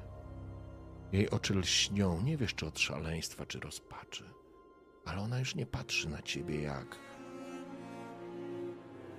jak na syna, tylko jak na wybrańca. Z drugiej strony podchodzi kapłan. Bierze cię pod drugie ramię i prowadzą cię w kierunku mordercy twego ojca. Mężczyzna, on oszalał. On patrzy. Bóg, jedyny wybraniec. Zabiły morderco. Zabiłeś ich. Szaleniec. Szaleniec. Ale ty nie różnisz się od niego. Nie różnisz się od niego, Robercie. Podchodzisz i słyszysz swoją matkę, która ci mówi do ucha. A teraz powiesz mu, że wybaczasz i że jest wolny. Spoglądasz na nią. Byś. byś nie rozumiał o co chodzi. Matka się spogląda i patrzysz w szaleńcze oczy. Nie potrafisz jej odmówić. Nie teraz. Uwierzyłeś. Uwierzyłeś, że to, co mówią ci, jest prawdą. Jesteś wybrańcem jedynego. Ty naprawdę jesteś Mesjaszem. Podchodzisz jak w amoku do mężczyzny, kładziesz mu dłonie na głowie. Oczywiście mężczyźni go trzymają, on ma związane ręce. On, jest szalony. Kładziesz mu i krzyczysz na całe gardło. A w tym wrzasku jest tyle bólu, tyle szaleństwa, tyle wiary. Wybaczam ci. Wybaczam ci, bracie. Odejdź w pokoju.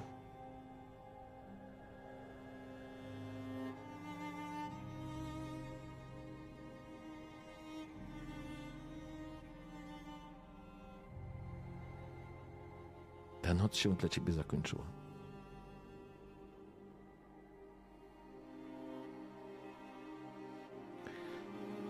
Czas.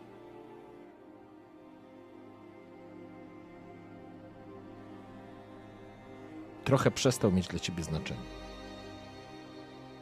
Doszło do ciebie, że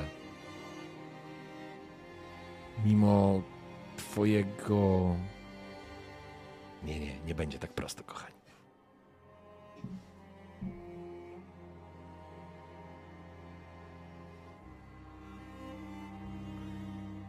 Doszło do ciebie, że mężczyzna, którego mu wybaczyłeś zamordowanie własnego ojca.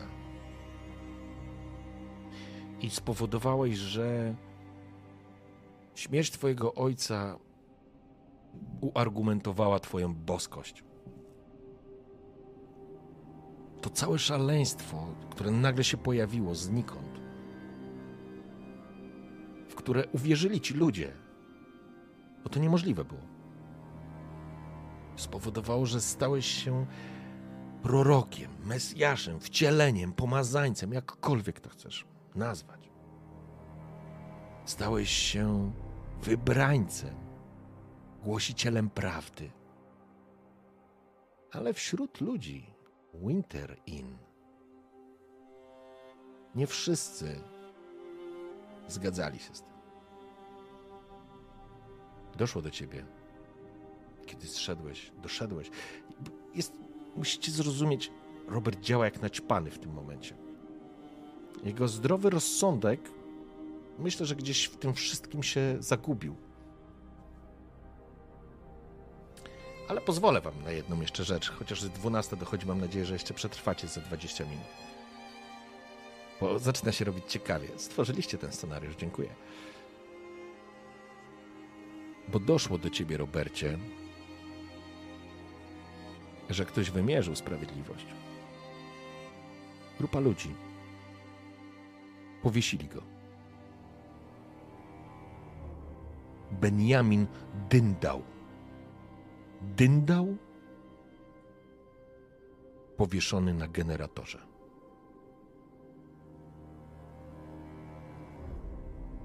O tak. I na jakimś poziomie swojej świadomości uznałeś, że gdzieś sprawiedliwość może miała, ale jesteś, musicie zrozumieć, Robert jest wyłączony. Jest jakby w głowie ma, jakby był naćpany.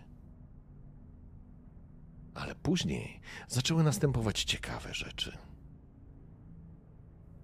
Bo kiedy wyszedłeś i zobaczyłeś, i ludzie, i ludzie po prostu pokazywali palcem na niego, mówili coś do ciebie, zobaczyłeś, że jest więcej sztandarów, więcej kapliczek. Ile ci nie było? Kilka dni? Może tydzień? Może tylko dobę? Nie wiesz? Ale dostrzegasz, jak idzie kapłan w towarzystwie twojej matki, która niczym papieżyca przywdziała szaty. Jako matka Boga ona może zrobić wszystko. Podnosi ręce. Ludu Winterin doszło do złamania boskich rozporządzeń. Złamano postanowienie mego syna, pomazańca jedynego, wybrańca, Mesjasza. Ci ludzie, pokazuje na grupkę ludzi stłoczonych pod generatorem, otoczonych przez strażników wiary. Tak się nazywają. Ci ludzie złamali zasadę i wybór, i świętość podważyli świętą decyzję Roberta, wybrańca jedynego, obrońcy prawdy. Śmieli przeciwstawić się boskim wyrokom. Jaki jest, jaka jest za to kara? Chodzisz ogłupiały, wchodzisz między ludzi, oni się kłaniają. Niektórzy całują cię po rękach, padają ci do stóp. I słyszysz, jak tłum mieszkańcy Winter Inn wołają: Śmierć, śmierć, śmierć, śmierć, śmierć, śmierć, śmierć, śmierć, śmierć, śmierć, śmierć. Nie wiesz, co się dzieje a później widzisz jak strażnicy wiary. Widzisz tak poklatkowy film. Jak widzicie to, wiecie, pach, pach, pach, po scenach. Nie daję wam jeszcze zareagować. Oj nie, kochani, zapłacicie za waszą decyzję. Troszeczkę przynajmniej. Dostrzegacie, jak strażnicy wiary mają na sobie narzuty, drewniane pałki, kaptury. Prowadzą tych ludzi. Oni krzyczą. Dostrzegasz wśród nich Petera. Dostrzegasz wśród nich Josephine. Tak, i resztę. Nie, to szaleństwo. Robercie, opanuj ich. Robercie, to szaleństwo, to... To nie... Opanuj, on zabił ci ojca. To szaleństwo, to szaleństwo. Oglądasz to jak spektakl. Ludzie wokół ciebie z nabożną ciszą i takim chorym podnieceniem patrzą, co się będzie działo dalej. A strażnicy wiary przywiązują do generatorów ludzi. Wiesz, budowałeś ten generator, znasz te plany, wiesz, co się będzie działo. Stawiają ich na klatce odprowadzającej ciepło i parę. Ugotują ich na Twoich oczach ugotują to na Twoich oczach, Robercie. Peter jako pierwszy wrzeszczy, krzyczy do ciebie, prosi o litość, prosi o błaganie.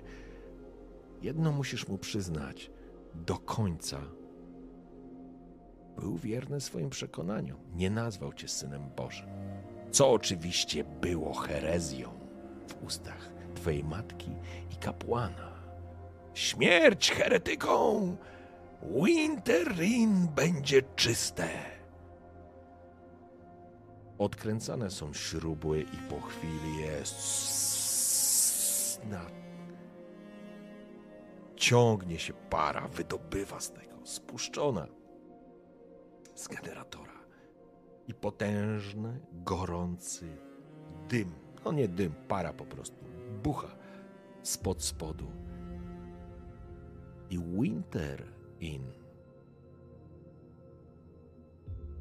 niemalże zostaje przygnieciony wrzaskiem. Jak na twoich oczach, Robercie, pomazańcu jedynego. Gotują się ludzie. Widzisz, jak krzyczą, jak wrzeszczą. Jak walczą o życie.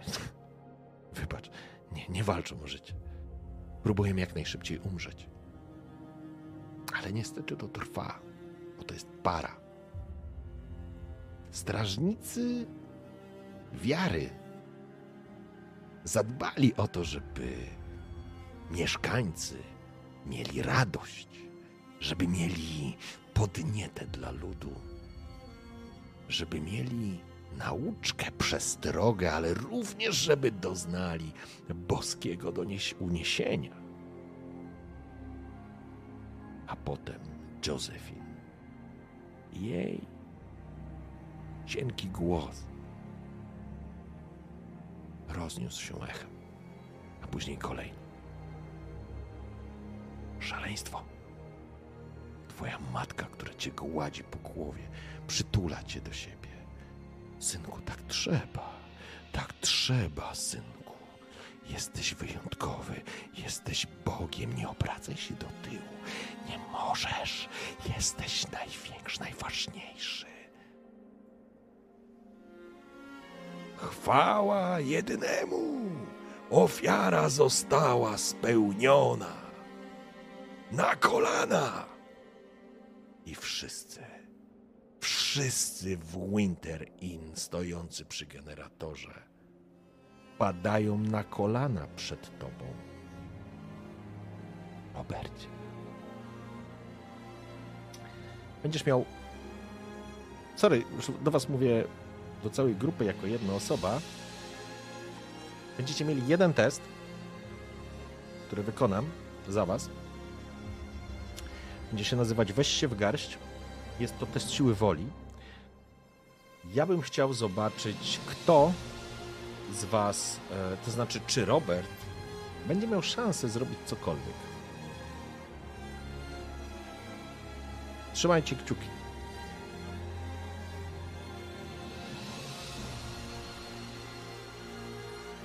Gdzie to jest? A tu?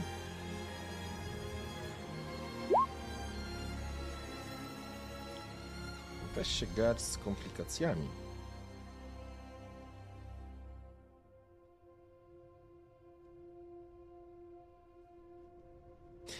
Kochani, będziecie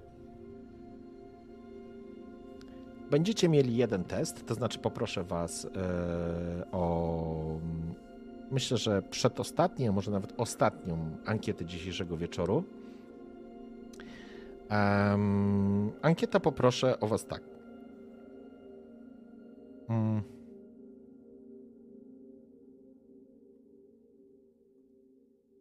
Test Wam wyszedł z komplikacjami. To znaczy, że Robert będzie mógł się wyrwać z tej dziwnej sytuacji i tego miejsca, w którym się znalazł. Ale od Was będzie zależeć, czy wyrwie się i będzie chciał coś zmienić? Pytanie. To znaczy opcja numer jeden. Zmienia coś. Przepraszam, opcja numer jeden. Nie zmienia nic. Jest dokładnie tak samo, więc zostaje taką marionetką w rękach matki i kapłana, ale jest pomazańcem Bożym, więc nie zmienia nic. Ma tego świadomość, ale nie zmienia nic. Druga opcja. Zmienia, ale ogarnia go gniew, czyli zmiana gniew później zmiana poczucie winy, zmiana strach zmiana obsesja. Czyli tak, nie zmienia nic, zmiana gniew, zmiana strach, zmiana poczucie winy i zmiana. Wiecie co? Ja ustawię sam tą ankietę. Przepraszam, będzie po prostu szybciej, bo wy nie widzicie tego. Eee, sekunda, ja to po prostu zrobię.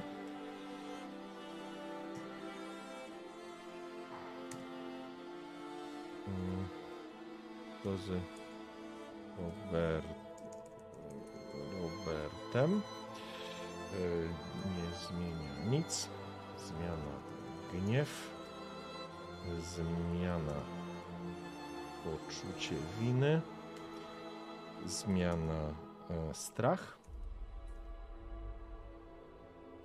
I, i, i, i zmiana obsesja. Ok, w porządku. Puszczam to na dwie minuty.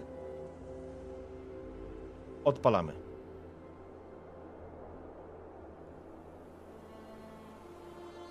Co to będzie oznaczać? Obsesja? Obsesja? Nie, zresztą zobaczycie.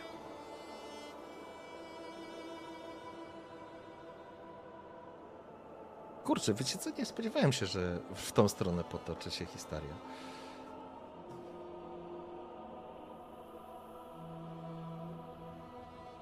Robert zostaje imperatorem człowieka jak Warhammer 40k.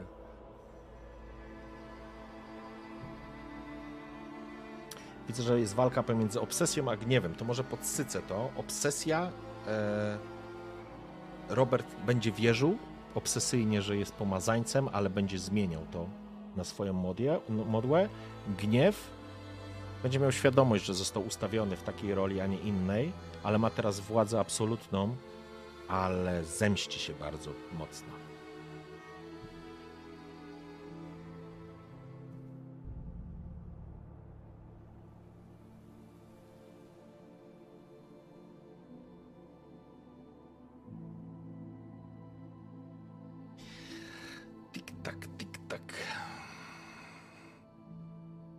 Gdybyśmy mieli jeszcze godzinę, myślę, że można byłoby tą historię pociągnąć, ale nie spodziewałem się, że. E, że no, na Dark Heresy to mam coś specjalnego jeszcze przygotowane, ale to zobaczycie w styczniu.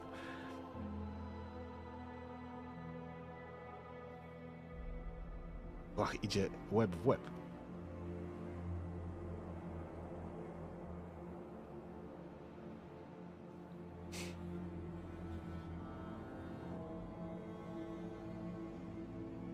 No i tik-tak, tik-tak wygląda na to, że będzie zmiana obsesja.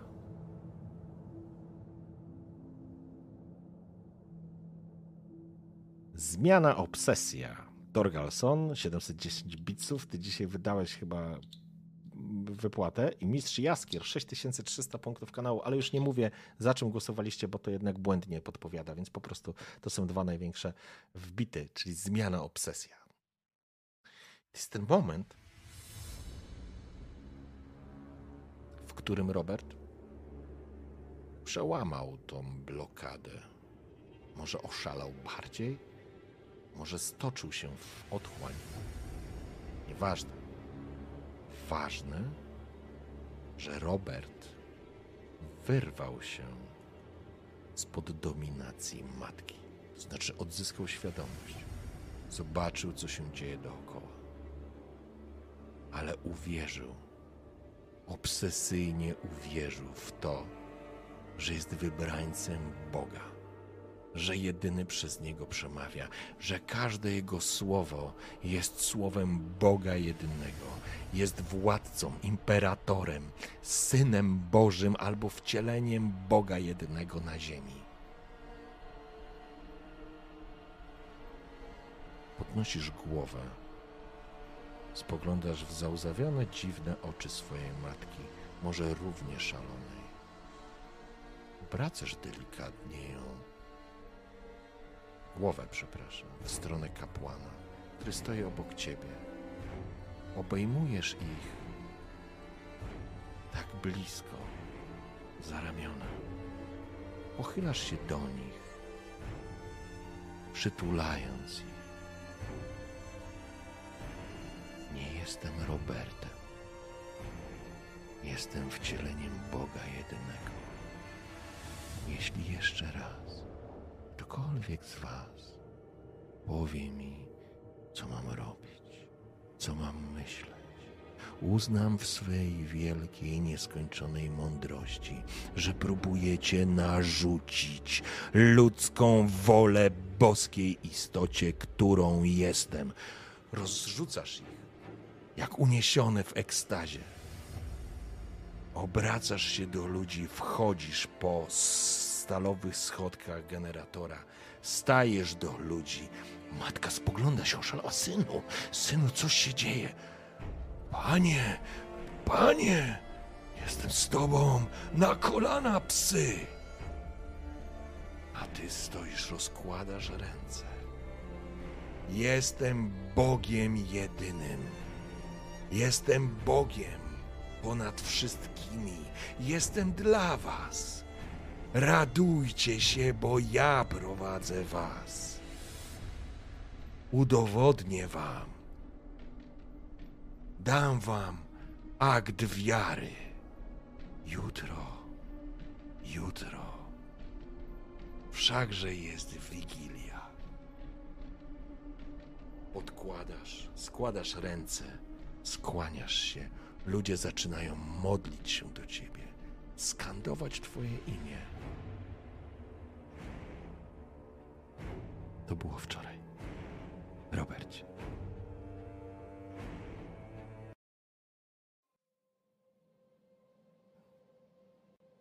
Rytm bicia twojego serca wybija pracujący generator. Patrzysz w powałę. Słyszasz, słyszysz cykający element zegara. Dzisiaj Wigilia.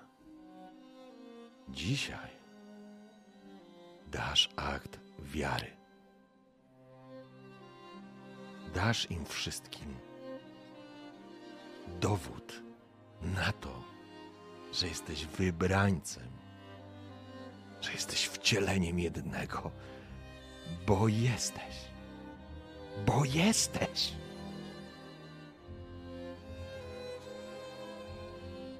Wieczór. Wychodzisz.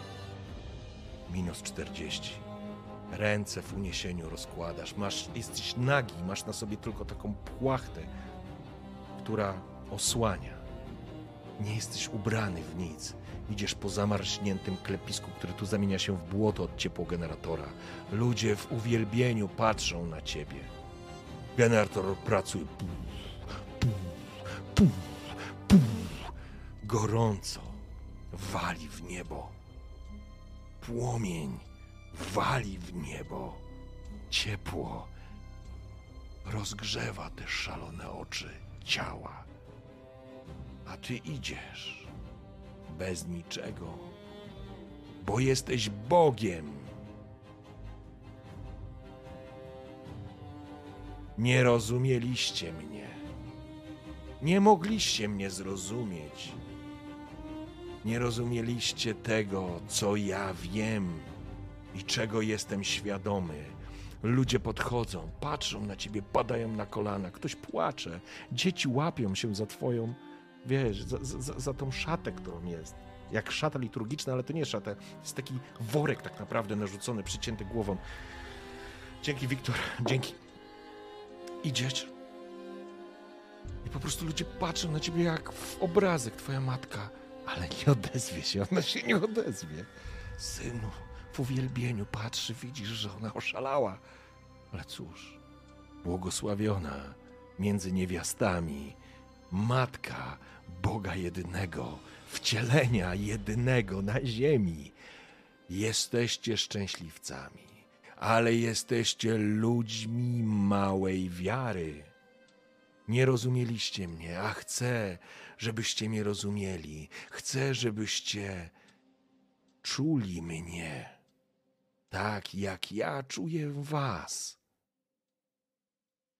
Blady strach pada na ludzi, bo nie wiadomo, co będzie teraz. Kapłan drągiem uderza. Czas na ofiarę. My udowodnimy Tobie, Panie, że wierzymy w Ciebie, wierzymy do samego końca. Straż wiary natychmiast chwyta. Nie, nie, ja wierzę, ja wierzę. Chodź, heretyku. Nie, ja wierzę. Spoglądasz, zostawcie ich. Nigdy więcej. Nikt nie będzie musiał być zmuszany do wiary. Ja, ja was kocham. Jesteście ludem wybranym, a ja was poprowadzę, ale musicie uwierzyć. Zostawcie go, zanim spłoniecie w ogniu świętym. Strażnicy natychmiast cofają się.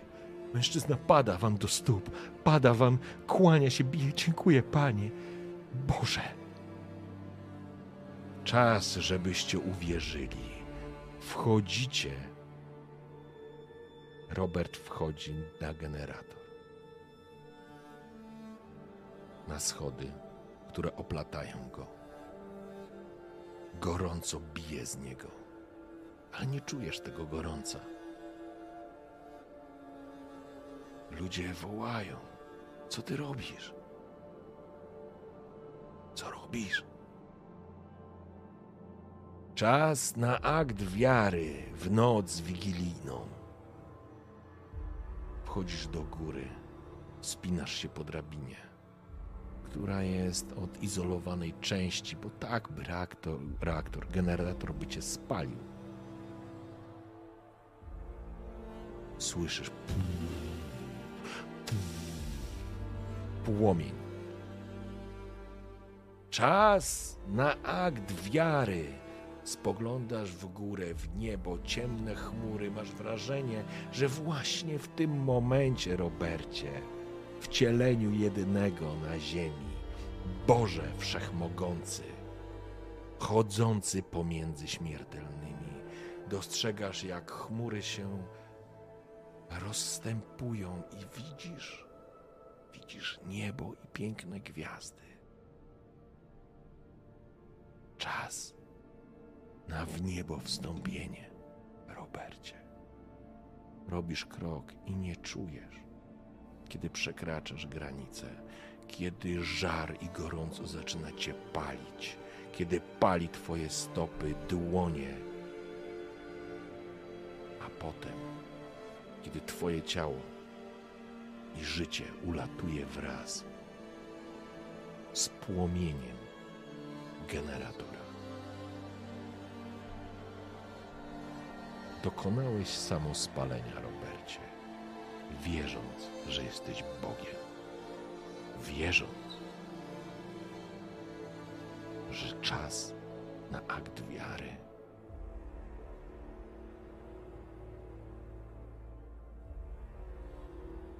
Dziękuję. To wszystko, kochani. Dziękuję za dzisiejszą sesję. Była szalona. I ciekawy, ciekawy wariant wybraliście.